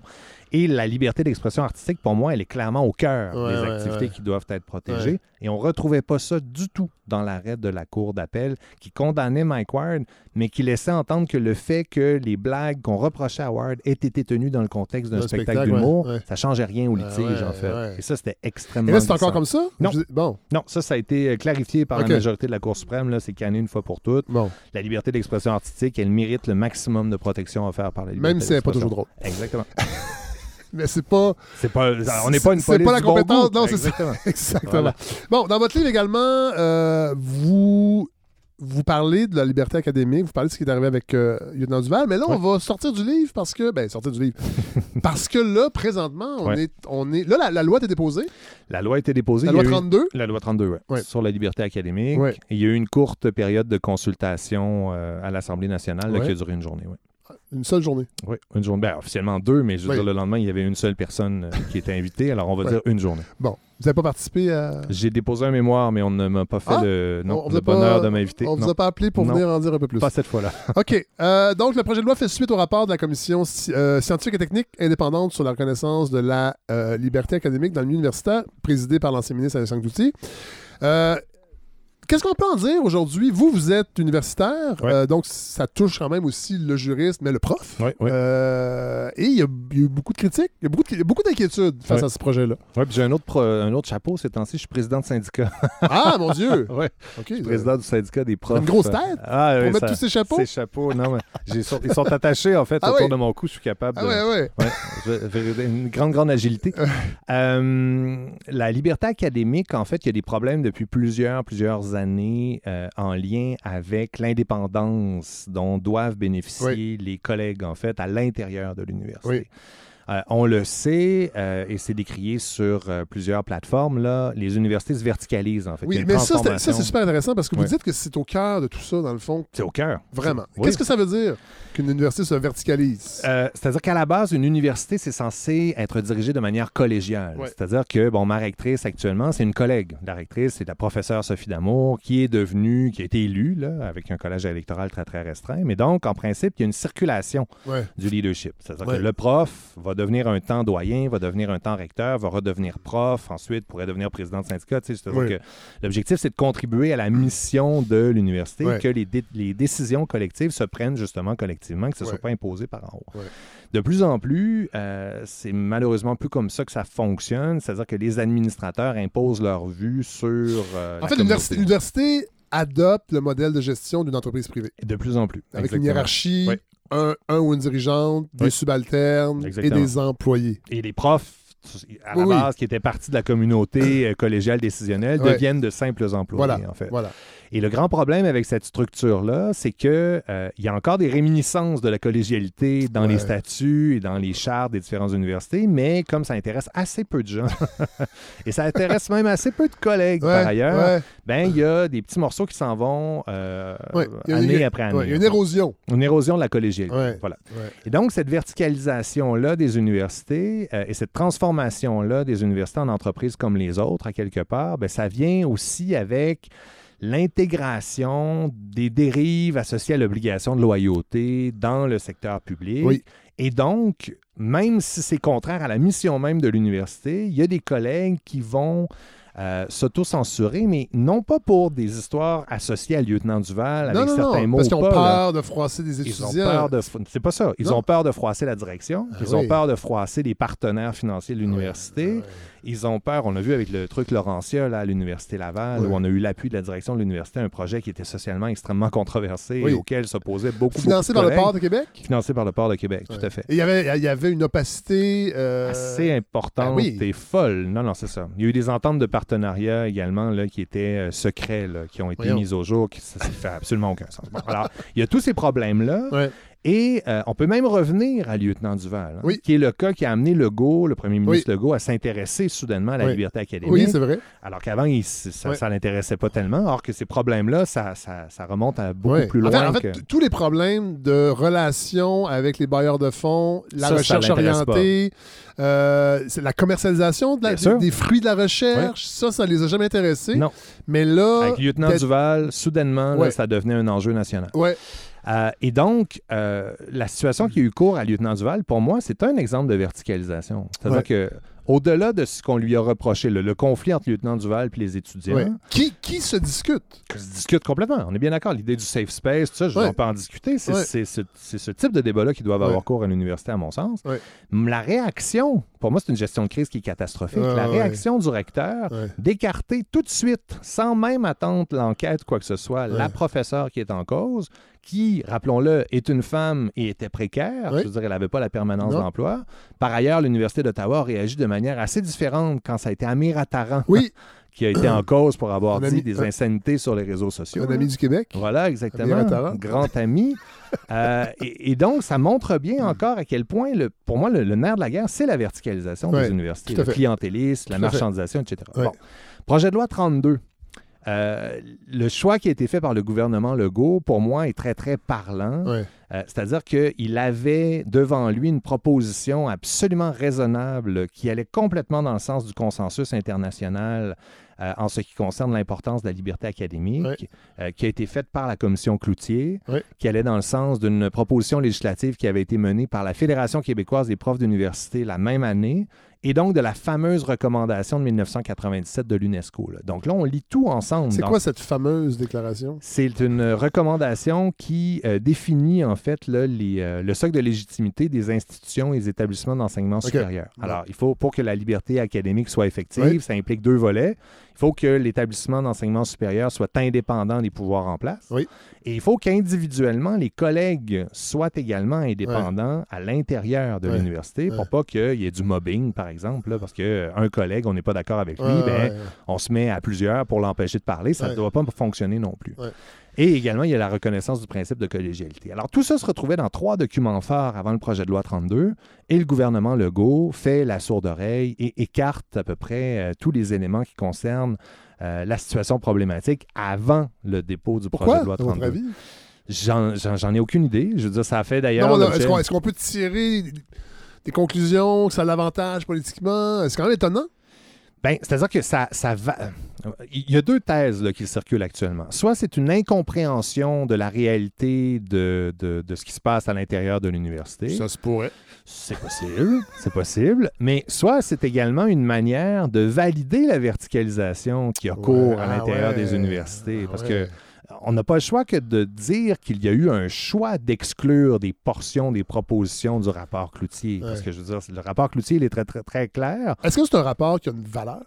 Moi, je trouve que c'est un rapport qui a été très, très, très bien fait, Ouais. en fait. Ouais. Le rapport Cloutier, là, je veux dire, on soulève toutes les pierres et surtout, on ne tombe pas dans le piège qui, pour moi, était tendu par le gouvernement Legault avec la manière qu'il a euh, mis en scène, en fait, l'arrivée de la commission Cloutier, Ah où ouais, tout hein? était focalisé, justement, là, sur on peut plus rien dire. Ah oui, non, non. Il faut s'assurer qu'on puisse dire.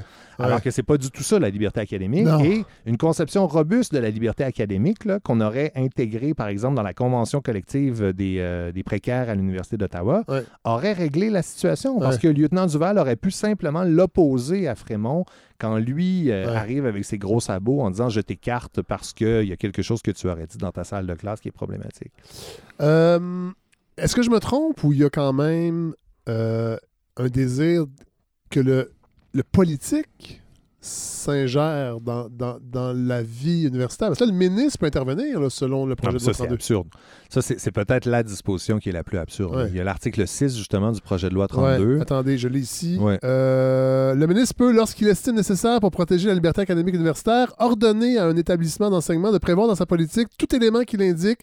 Il peut également, lorsqu'un établissement fait défaut d'adopter une politique conforme à l'article 4, euh, constitution de comité dans chaque établissement, faire apporter les correctifs nécessaires pour la personne qu'il désigne aux frais de l'établissement et selon les modalités qu'il détermine. C'est quand même... C'est pas rien. C'est pas rien. Puis de faire intégrer tout ce qu'il veut, sans, oui. sans même passer par un règlement, un décret ou quoi. Je pense qu'à sa face même, cette disposition-là tient pas la route. Ça, c'était dans la mouture initiale. Et ça fait partie là, de- du tir groupé. Puis c'est rare qu'on a un tir aussi groupé de tous les membres des communautés universitaires, autant Oui. les dirigeants que les syndicats. C'est quelque chose, ça. C'est Ouais, une première. Ah ben, en tout cas, ça faisait longtemps qu'on n'avait pas été aussi, aussi oui. unis. Là, le risque, en fait, c'est que le gouvernement, cette disposition absurde-là, ça soit le seul changement qu'il apporte Ah au ouais. projet de loi 32. Et sinon, il y, aurait d'autres changements à apporter? Bien sûr, la définition de la liberté académique est complètement tronquée, en fait. On ne reconnaît que, euh, essentiellement, l'indépendance euh, des institutions, puis en fait, on le reconnaît de manière assez timide. Et d'autre part, on fait entrer à l'intérieur des universités la fameuse obligation de loyauté, en fait. Et ça, ça veut dire quoi? Parce que c'est quand même. euh, on l'a vu pendant la crise, pendant la pandémie. euh, Ben oui. Il y a des gens a- qui auraient voulu parler dans le réseau de la santé, mais que cette clause-là de loyauté l'empêchait. On l'a vu dans le domaine de l'éducation aussi. Et là, dans, dans le, dans le milieu académique universitaire, Ben, ça, ça ferait aucun sens avec la mission des Ben universitaires non. par ailleurs, mais en même temps, s'il n'y a plus de collégialité, si les universités sont des entreprises comme les autres, ben en principe, pourquoi est-ce, qu'ils- est-ce que les universitaires auraient davantage de droit de critiquer leur institution ouais. que d'autres euh, fonctionnaires, par exemple, Ouais. auraient le droit de le faire en ce qui concerne les hôpitaux? Je pense que c'est la rhétorique qui est derrière, mais elle est extrêmement glissante, en fait, Ouais. parce que ça laisse entendre que les universités ne doivent plus être gérées de manière démocratique. Or, cette tendance lourde, pour moi, là, elle, elle- elle s'impose au Québec depuis à peu près euh, les trois dernières décennies, tranquillement. On l'a vu avec l'Université de Montréal il y a quelques années. Ouais. Ils ont procédé à une modification de la charte qui, grosso modo, retire tous les pouvoirs décisionnels à l'Assemblée des professeurs. Ah ouais. Alors voilà, maintenant c'est le conseil d'administration qui, dé- qui décide. Puis là, on multiplie, là, pour donner l'apparence de la collégialité, les scrutins consultatifs. Ça, c'est formidable comme création. Nous vous consultons et ensuite on peut dire Ah, ben on vous entend. Ah, ah, on vous entend. On vous a consulté. On vous a vos consulté. réponses. Ah, oui, sont dans la boîte. Exactement. Ah ouais. Merci beaucoup. Puis ensuite, on fait ce qu'on veut. Parce qu'il n'y a rien de contraignant, en fait. Alors, la collégialité, en principe, ben, je veux dire, si c'est une véritable Ouais. structure démocratique, on ne peut pas aller à l'encontre de la majorité euh, du collège électoral. Alors, de plus en plus, c'est vers Comment on ça peut sortir de ça? Moi, j'ai l'impression, là, tu sais, on parlait de... Puis je pense que c'est un peu aussi le centre de votre travail, en fait, parce que quand on réfléchit aux droits et libertés, on réfléchit à la relation de pouvoir dans Ouais. une collectivité, Ouais. dans une- un état de droit, donc en Mhm. démocratie. Puis évidemment qu'on n'est pas en Hongrie, on n'est pas Non, en pas. Pologne. Mm. Reste que Ouais. il y a une érosion, je trouve, du tissu démocratique actuellement. Avec ce gouvernement, bien sûr, parce qu'il est au pouvoir. Mm. Est-ce que d'autres partis feraient différemment? Je ne sais pas, mais c'est dans l'air du temps. là. C'est pas juste. C'est pas juste la CAQ. Là. Non. Il y a vraiment une érosion de. de- de- Il y a une perte démocratique, je trouve. Une perte démocratique claire. Puis là, on est dans des moments assez. euh, je, vais le dire comme prof de droits et libertés, fragile en fait, sur la perte d'acquis, des choses qu'on prenait pour acquis. Ben oui. Les- la Cour suprême des États-Unis Oui. est sur le point de renverser Roe contre Wade. Oui. Je veux dire, c'est pas rien. Non. Et si on met ça, je sais qu'il y a Frédéric Bérard qui le fait beaucoup là, ces temps-ci, il a tout à fait raison de le faire. On met ça en parallèle avec les critères très très larges permettant de suspendre l'application de tous les droits fondamentaux. Ben, on se ramasse avec un autre gouvernement qui est plus extrême que celui de la CAQ actuellement. Ouais. Ben, je veux dire, ces acquis-là, il n'y a qu'un coup de crayon, en fait, fait. et ils peuvent être retirés. Ouais. Ce qu'on a vu avec l'état d'urgence aussi, euh, et et moi je vous avoue que ça m'inquiète beaucoup, c'est une... on parle de perte démocratique, mais il y a aussi une mécompréhension des institutions, en fait. Ouais. Il y a une, une crise de confiance, là, mais il y a aussi Oui, une oui. mécompréhension des institutions, et on fait dire tout et n'importe quoi aux droits et Oui, et libertés de la d'ailleurs, personne. dans votre livre, vous parlez de cette tendance du légalisme. Oui, oui, oui, tout à fait. Le légalisme, là, Oui, expliquez-la. c'est essayer de, euh, alors que le droit devrait suivre la société ou devrait suivre la vie de la majorité, parfois, et c'est une instrumentalisation, donc on essaie de se servir de quelque d'un objet du droit pour être capable de servir des fins qui sont contraires au texte qu'on invoque. Voilà. C'est du légalisme. Euh, et l'exemple de légalisme sur lequel je reviens beaucoup, c'est la grève étudiante de 2012. Oui. Quand le gouvernement libéral de Jean Charest avait décidé, dès le début hein, de la grève étudiante, de changer la nature du moyen de pression qu'il avait devant lui en en parlant comme étant un boycott étudiant. Oui. Et c'était pas innocent. là. Je- de- au début, là, peu de chroniqueurs voyaient le, le danger, mais pour moi, c'était pas quelque chose de sémantique parce que le boycott étant un moyen de pression individuel, nécessairement, on ne peut pas forcer une personne qui n'est pas d'accord avec nous sur un boycott, peu importe un vote de grève qui n'a plus Ouais, aucune valeur, à ouais. boycotter Non. sa salle de classe. Non. Et là, euh, ça permettait à Jean Charest d'invoquer les textes sur les droits fondamentaux Ouais. en faisant référence au droit fondamental d'avoir accès à sa salle de classe. Et ça, c'était pas rien, ça. Et, et- et moi, j'étais particulièrement hystérique là, quand je voyais ce qui se passait du côté libéral. Mais on, euh, une fois qu'on a, on a dit ça, il y, a des conséquences à la grève étudiante qu'on sent encore aujourd'hui. Par fait. exemple? Ben, la grève étudiante, pour moi, c'est presque une victoire à la Pyrrhus. Je, je suis un peu triste de devoir Ouais. euh, conclure ça, mais c'est-à-dire que les étudiants ont été en mesure de faire reculer le gouvernement, Oui. voire de contribuer à sa défaite à l'élection qui a suivi. euh, et de faire reculer sur l'augmentation sidérante des frais de scolarité qui étaient proposés à l'époque. Mais, mais aujourd'hui, plus de dix ans plus tard, on n'a toujours pas déconstruit cette idée qui est de plus en plus forte, selon laquelle l'accès à l'université, le rôle de l'université, c'est de permettre à celles et ceux qui la fréquentent et qui vont obtenir un diplôme d'investir pour avoir de meilleurs salaires. Oui, d'avoir les fameuses jobs payantes Les de François jobs Legault. payantes, exactement. Et ça, c'est extrêmement problématique Ben parce oui. que si l'université ne sert qu'à ça, on devient d'immenses centres de formation professionnelle. Et en plus, ça délégitimise complètement l'idée de la liberté académique. Ben oui. Parce que On le en a- plus besoin, On en n'en a pas besoin parce que si l'objectif, c'est simplement de financer euh, les études de celles et ceux qui, à terme, vont avoir ces grosses jobs payantes-là, Ouais. ben, on crée même un ressentiment pour celles et ceux qui ne vont pas aller à l'université. Ouais. Pourquoi est-ce que je financerais ça alors Ouais. que ça ne me sert à rien? Alors que l'objectif de l'université, c'est beaucoup plus large. Il y a la recherche et c'est... On est dans un monde post-factuel, euh, Oui. post-Donald Oui. Trump, Oui. où on a même de débattre sur le fait qu'on a une, une table devant nous. C'est pas, C'est pas peut- une table ici, on en passant. Ouais, enfin, euh, du plywood, du plastique, enfin. non, en fait, je voulais dire, c'est une table d'une grande, euh, grande richesse. Euh, mais, mais le, le rôle de l'université, c'est de fournir à l'ensemble de la population Oui. des données, des analyses, des- de faire avancer les connaissances avec une rigueur, en fait, qui permet à la population de faire confiance à ce qui sort de l'université.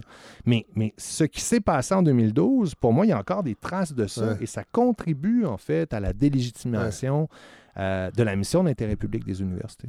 Euh, les mouvements de droite ou d'extrême droite aussi euh, font preuve de légalisme?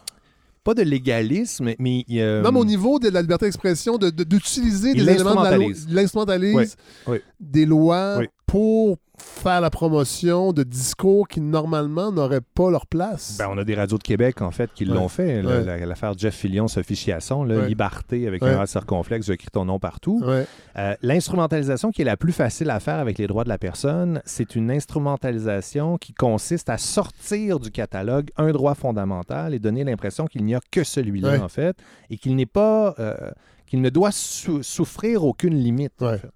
Or, tout droit fondamental est interprété dans le contexte d'une société démocratique Ouais. qui comporte euh, le, le respect des droits et libertés d'autrui, Ouais. les institutions dont on a besoin pour être capable de vivre, de coexister de manière pacifique. Et Ouais. donc, les limites à tous les droits fondamentaux, euh, elles découlent de Ouais. ces principes-là qui sont non écrits, en fait, à l'intérieur, quand on regarde uniquement un catalogue des droits et libertés. Alors, dans les mouvements populistes de droite, j'y ai été confronté notamment, je fais Oui, référence vous le dites à- dans une conférence donnée le 21 mars 2018. Euh, je me souviens pas de la date, oui, mais... c'est la date. Ouais, C'est la voilà. date exacte. Euh, vous étiez conférencier et dans la salle, c'était dans une université? Euh, C'était un cégep, Un cégep. en fait. Ouais. Dans la salle, il y a des membres de la meute? Ah, ben ils avaient noyauté. En fait, ils étaient majoritaires là, dans Ah, la oui, salle. OK. Oui, oui, tout à fait. C'était vraiment... Ils Ah, parce avaient- que la, la façon que c'est écrit, moi, j'avais pas compris qu'il y avait, no- Oui. il y avait, il était majoritaire. Je pensais qu'il était juste là et qu'il était très présent, Ils étaient... physiquement. Ah Donc, oui, ils étaient très présents. mais je Soldier pense- of Odin, les, sol- les soldats d'Odin et Oui. la meute. Et la meute qui était présent, avec Ouais. leur, euh, leur crest, etc. Oui, etc. leur merch. Oui, c'est ça, exactement. et donc, dans les échanges, parce que moi, je viens parler de la liberté d'expression, Oui. et donc ça, c'est leur maître droit. Droit, en fait. On Ouais. a le droit de. On n'est pas. euh, on Non, a le droit ça. de dire ce qu'on veut. Oui. N'importe où, n'importe comment. Et même si on s'en prend violemment des groupes minoritaires, On a le et droit. qu'on s'approche de la propagande haineuse par Oui. moment, on a le droit parce que c'est de la liberté d'expression. Mais ça, c'est la conception américaine de la liberté d'expression par ailleurs. Euh, mais elle n'a pas cours en droit canadien parce qu'il y a des limites qui sont plus. En tout cas, on est, plus- on moins tolérant, en fait, sur des propos qui menacent les membres de groupes minoritaires, en fait. Euh, mais donc, ça a été intéressant comme dialogue parce que les questions qui m'étaient posées quand je donne ma conférence sur la liberté d'expression, ben, les réponses que je leur donnais étaient nettement ins- insatisfaisantes. là. Le visage que j'ai fait tantôt quand vous avez parlé de gouvernement des juges, Ah ben, c'était un peu à ça que j'étais confronté. Bon, votre, votre aphasie euh, c'est- juridique. partiel. Ouais, c'est ça. C'est un peu ça.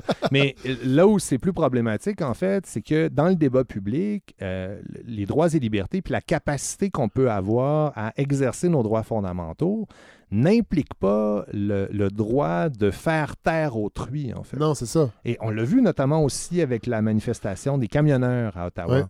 Euh, quand on regarde les limites à la liberté d'expression reconnues en droit canadien, il y en a une qui est euh, le moyen choisi pour s'exprimer ne peut pas détourner un lieu public de sa destination. Et c'est pour ça qu'une barricade Ouais. érigée sur un pont, c'est pas protégé par la liberté d'expression en droit canadien. Ah. Donc, une barricade installée, par exemple, sur, ouais, ou, euh, ou sur la colline parlementaire Ouais, à Ottawa, une barricade de camions lourds, par Oui. ailleurs, hein, c'était une première. Oui.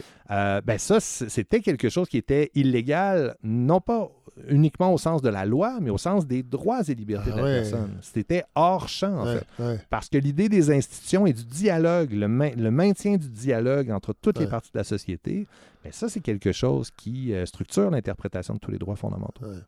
Alors, on parle de liberté d'expression et il y a une partie qui m'a interpellé parce que je ne l'ai pas vécu de cette façon-là, mais euh, bon, vous parlez de euh, François Legault qui vous a bloqué. Oui. Euh, Tout à fait. C'était pendant la pandémie au début? Non, c'était pas pendant la pandémie. Il était, je pense, chef de l'opposition. Moi, j'étais à- en, j'étais en AER. En fait, j'étais à Tokyo. C'était les attentats du Bataclan. Ah oui, c'est ça. Puis il faisait une, une référence à la série Homeland. Une référence assez maladroite à la Ouais. série Homeland. Je pense que ça venait de se produire. Moi, j'étais catastrophé. Je suivais ça à distance. Puis là, il, premier il par aurait aimé qu'un personnage d'Homeland. plus de Carrie Matheson, ça, je sais pas ça. quoi, là, Ouais. en disant ça. Ouais. Puis moi, je, je- je réagis à Ben chaud oui, en disant, puis, puis c'était pas une insulte, Non, pas non, non, de- simplement, je, je dis un truc Je pense comme, pas que c'est le moment de. Ça m'apparaît vraiment. Il me semble qu'on a autre chose à dire que de faire référence à une fiction, là, mais bon. Et euh, il me bloque, en fait. Je sais pas si c'est lui Oui. ou son équipe qui me bloque. Puis ensuite, euh, ça a duré- le blocage a duré peut-être deux heures. Oui. Et donc, moi, mon point, c'est de dire, et- sur la question de l'accès à l'information. Oui. Euh, les, pour moi, les, les élus, puis il y a une décision intéressante qui a été rendue. Aux États-Unis, c'est ça. Ouais. c'est- oui, c'est vraiment intéressant, ça, Ouais, parce ouais. que moi, je pensais que sur Twitter, n'importe qui pouvait faire ce qu'il veut avec son profil, restreindre. Parce que moi, je le sais, avec l'histoire d'un célèbre chroniqueur, parfois sociologue, euh, j'ai bloqué des gens Oui. qui étaient euh, verbalement violents avec moi. Et il y a d'autres personnes qui me reprochaient ça, de la même gang, pour dire que je ne faisais pas face à la musique. Puis, puis je disais non, moi, mon compte, tous mes comptes de médias sociaux, ça m'appartient. Je, Ouais. je fais ce que je veux et je donne la parole à qui je veux. Complètement. Mais moi, c'est parce que vous n'êtes pas un élu. Voilà. C'est-à-dire qu'il y a une différence pour moi à faire. Mais c'est quand même étonnant qu'un élu. Ouais. C'est ça. Je trouvais, je trouvais intéressant la nuance. Ben, Yves-François Blanchet, par Oui. exemple, lui est à fond dans cette nuance-là. Et donc, pour lui, euh, et pour moi, ça ne tiendrait pas la route là, devant si jamais ça s'était judiciarisé. Mais le compte qu'il anime en tant que chef du Oui. Bloc québécois, il l'a écrit en. Parce qu'il y a eu une saga le concernant. Là. Oui. Il l'a écrit même en majuscule, il me semble, sur son compte. C'est son compte personnel. ah ouais. Et comme c'est son compte personnel, Il peut faire ce qu'il veut. il fait- peut faire ce qu'il veut.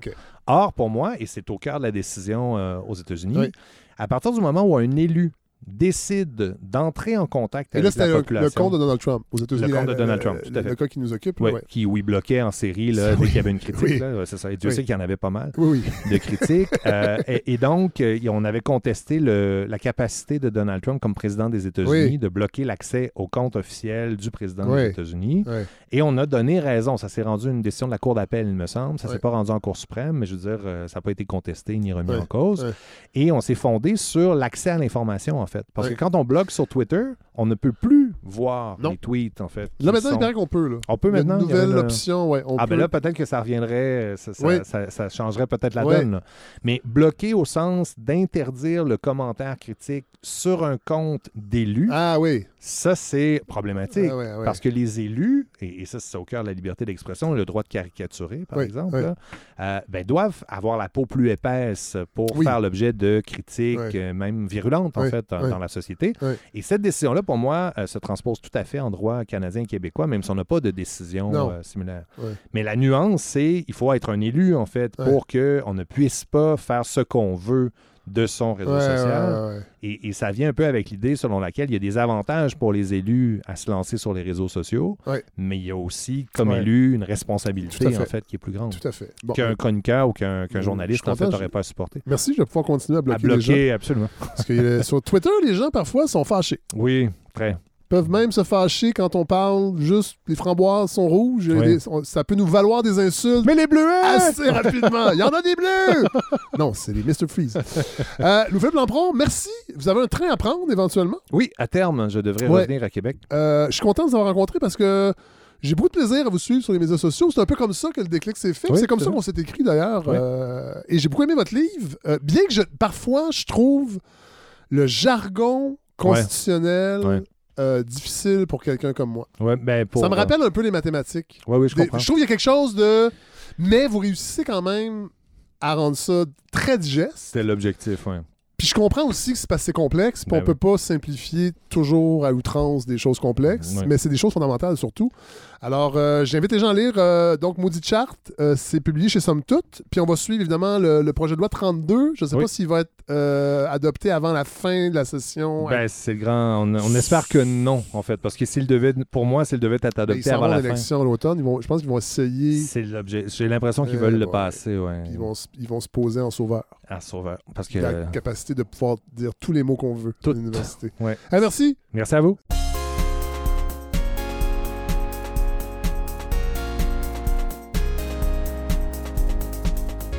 Alors voilà ce qui conclut ce 31e épisode de, la balado. Merci à tous les invités cette semaine. Vraiment un épisode très costaud. Louis-Philippe Lampron, superbe rencontre, vraiment. Euh, bon là, vous ne le savez pas, mais on a beaucoup jasé avant et après l'entrevue. Euh, J'ai quasiment envie que ce soit mon ami. Alors, euh, je vais aller le visiter à Québec. À Lévis. Euh, merci à Dominique Tardif également. Euh, je vais essayer de faire ça un peu plus souvent aussi, inviter d'autres animateurs de podcasts ou animatrices de podcasts. Je pense que ça peut être intéressant qu'on se tienne euh, entre nous. Euh, merci à Hélène Faradji, évidemment. Elle m'a laissé son livre, euh, son essai sur l'humour. J'ai très hâte de lire ça. Merci à Larry Dufresne, évidemment, qui me donne un fier coup de main à la co-réalisation et à la production de cette balado. On va terminer en musique parce que j'aime ça faire ça maintenant. On a parlé de diversité, d'inclusion, euh, de, ce qui nous inquiétait un peu, entre autres avec Louis-Philippe Lampron, sur le climat actuel, euh, le climat politique et social au Québec. Alors, je termine cet épisode avec un album extraordinaire que j'ai découvert il n'y a pas si longtemps qui s'appelle Cong- Congotronics International Where's the One? Euh, en fait, c'est un espèce de collectif qui comprend entre autres Konono numéro 1, euh, g- groupe que je connaissais déjà, Kazai All Stars, qui sont des deux groupes euh, du Rwanda, euh, si ma mémoire est bonne, avec, euh, en fait, c'est un mélange avec des artistes plus expérimentaux, entre autres le groupe Deer Hoof de, San Francisco, qui fait de la musique qu'on pourrait dire expérimentale, du noise expérimental.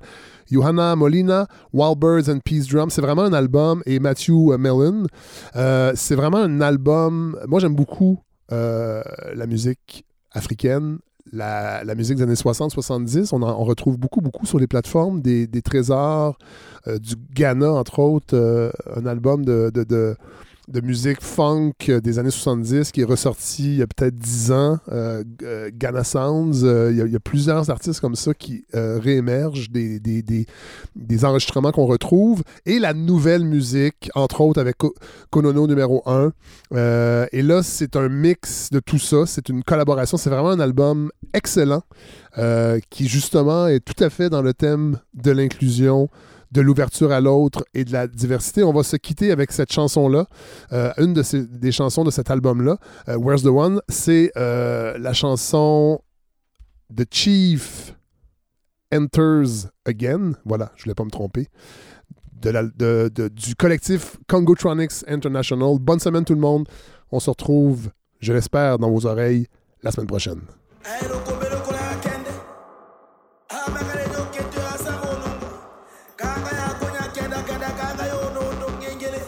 nyasoka tanyombora koshimu. Ewo nyangondo amonyolo honyo onyoyenda ewo jakongo ambo jasera lakana madi apoto elambula kalanya. Ewo jakasa inyasoka mwanetwe somba. Shala awo moyemema ojasa kosola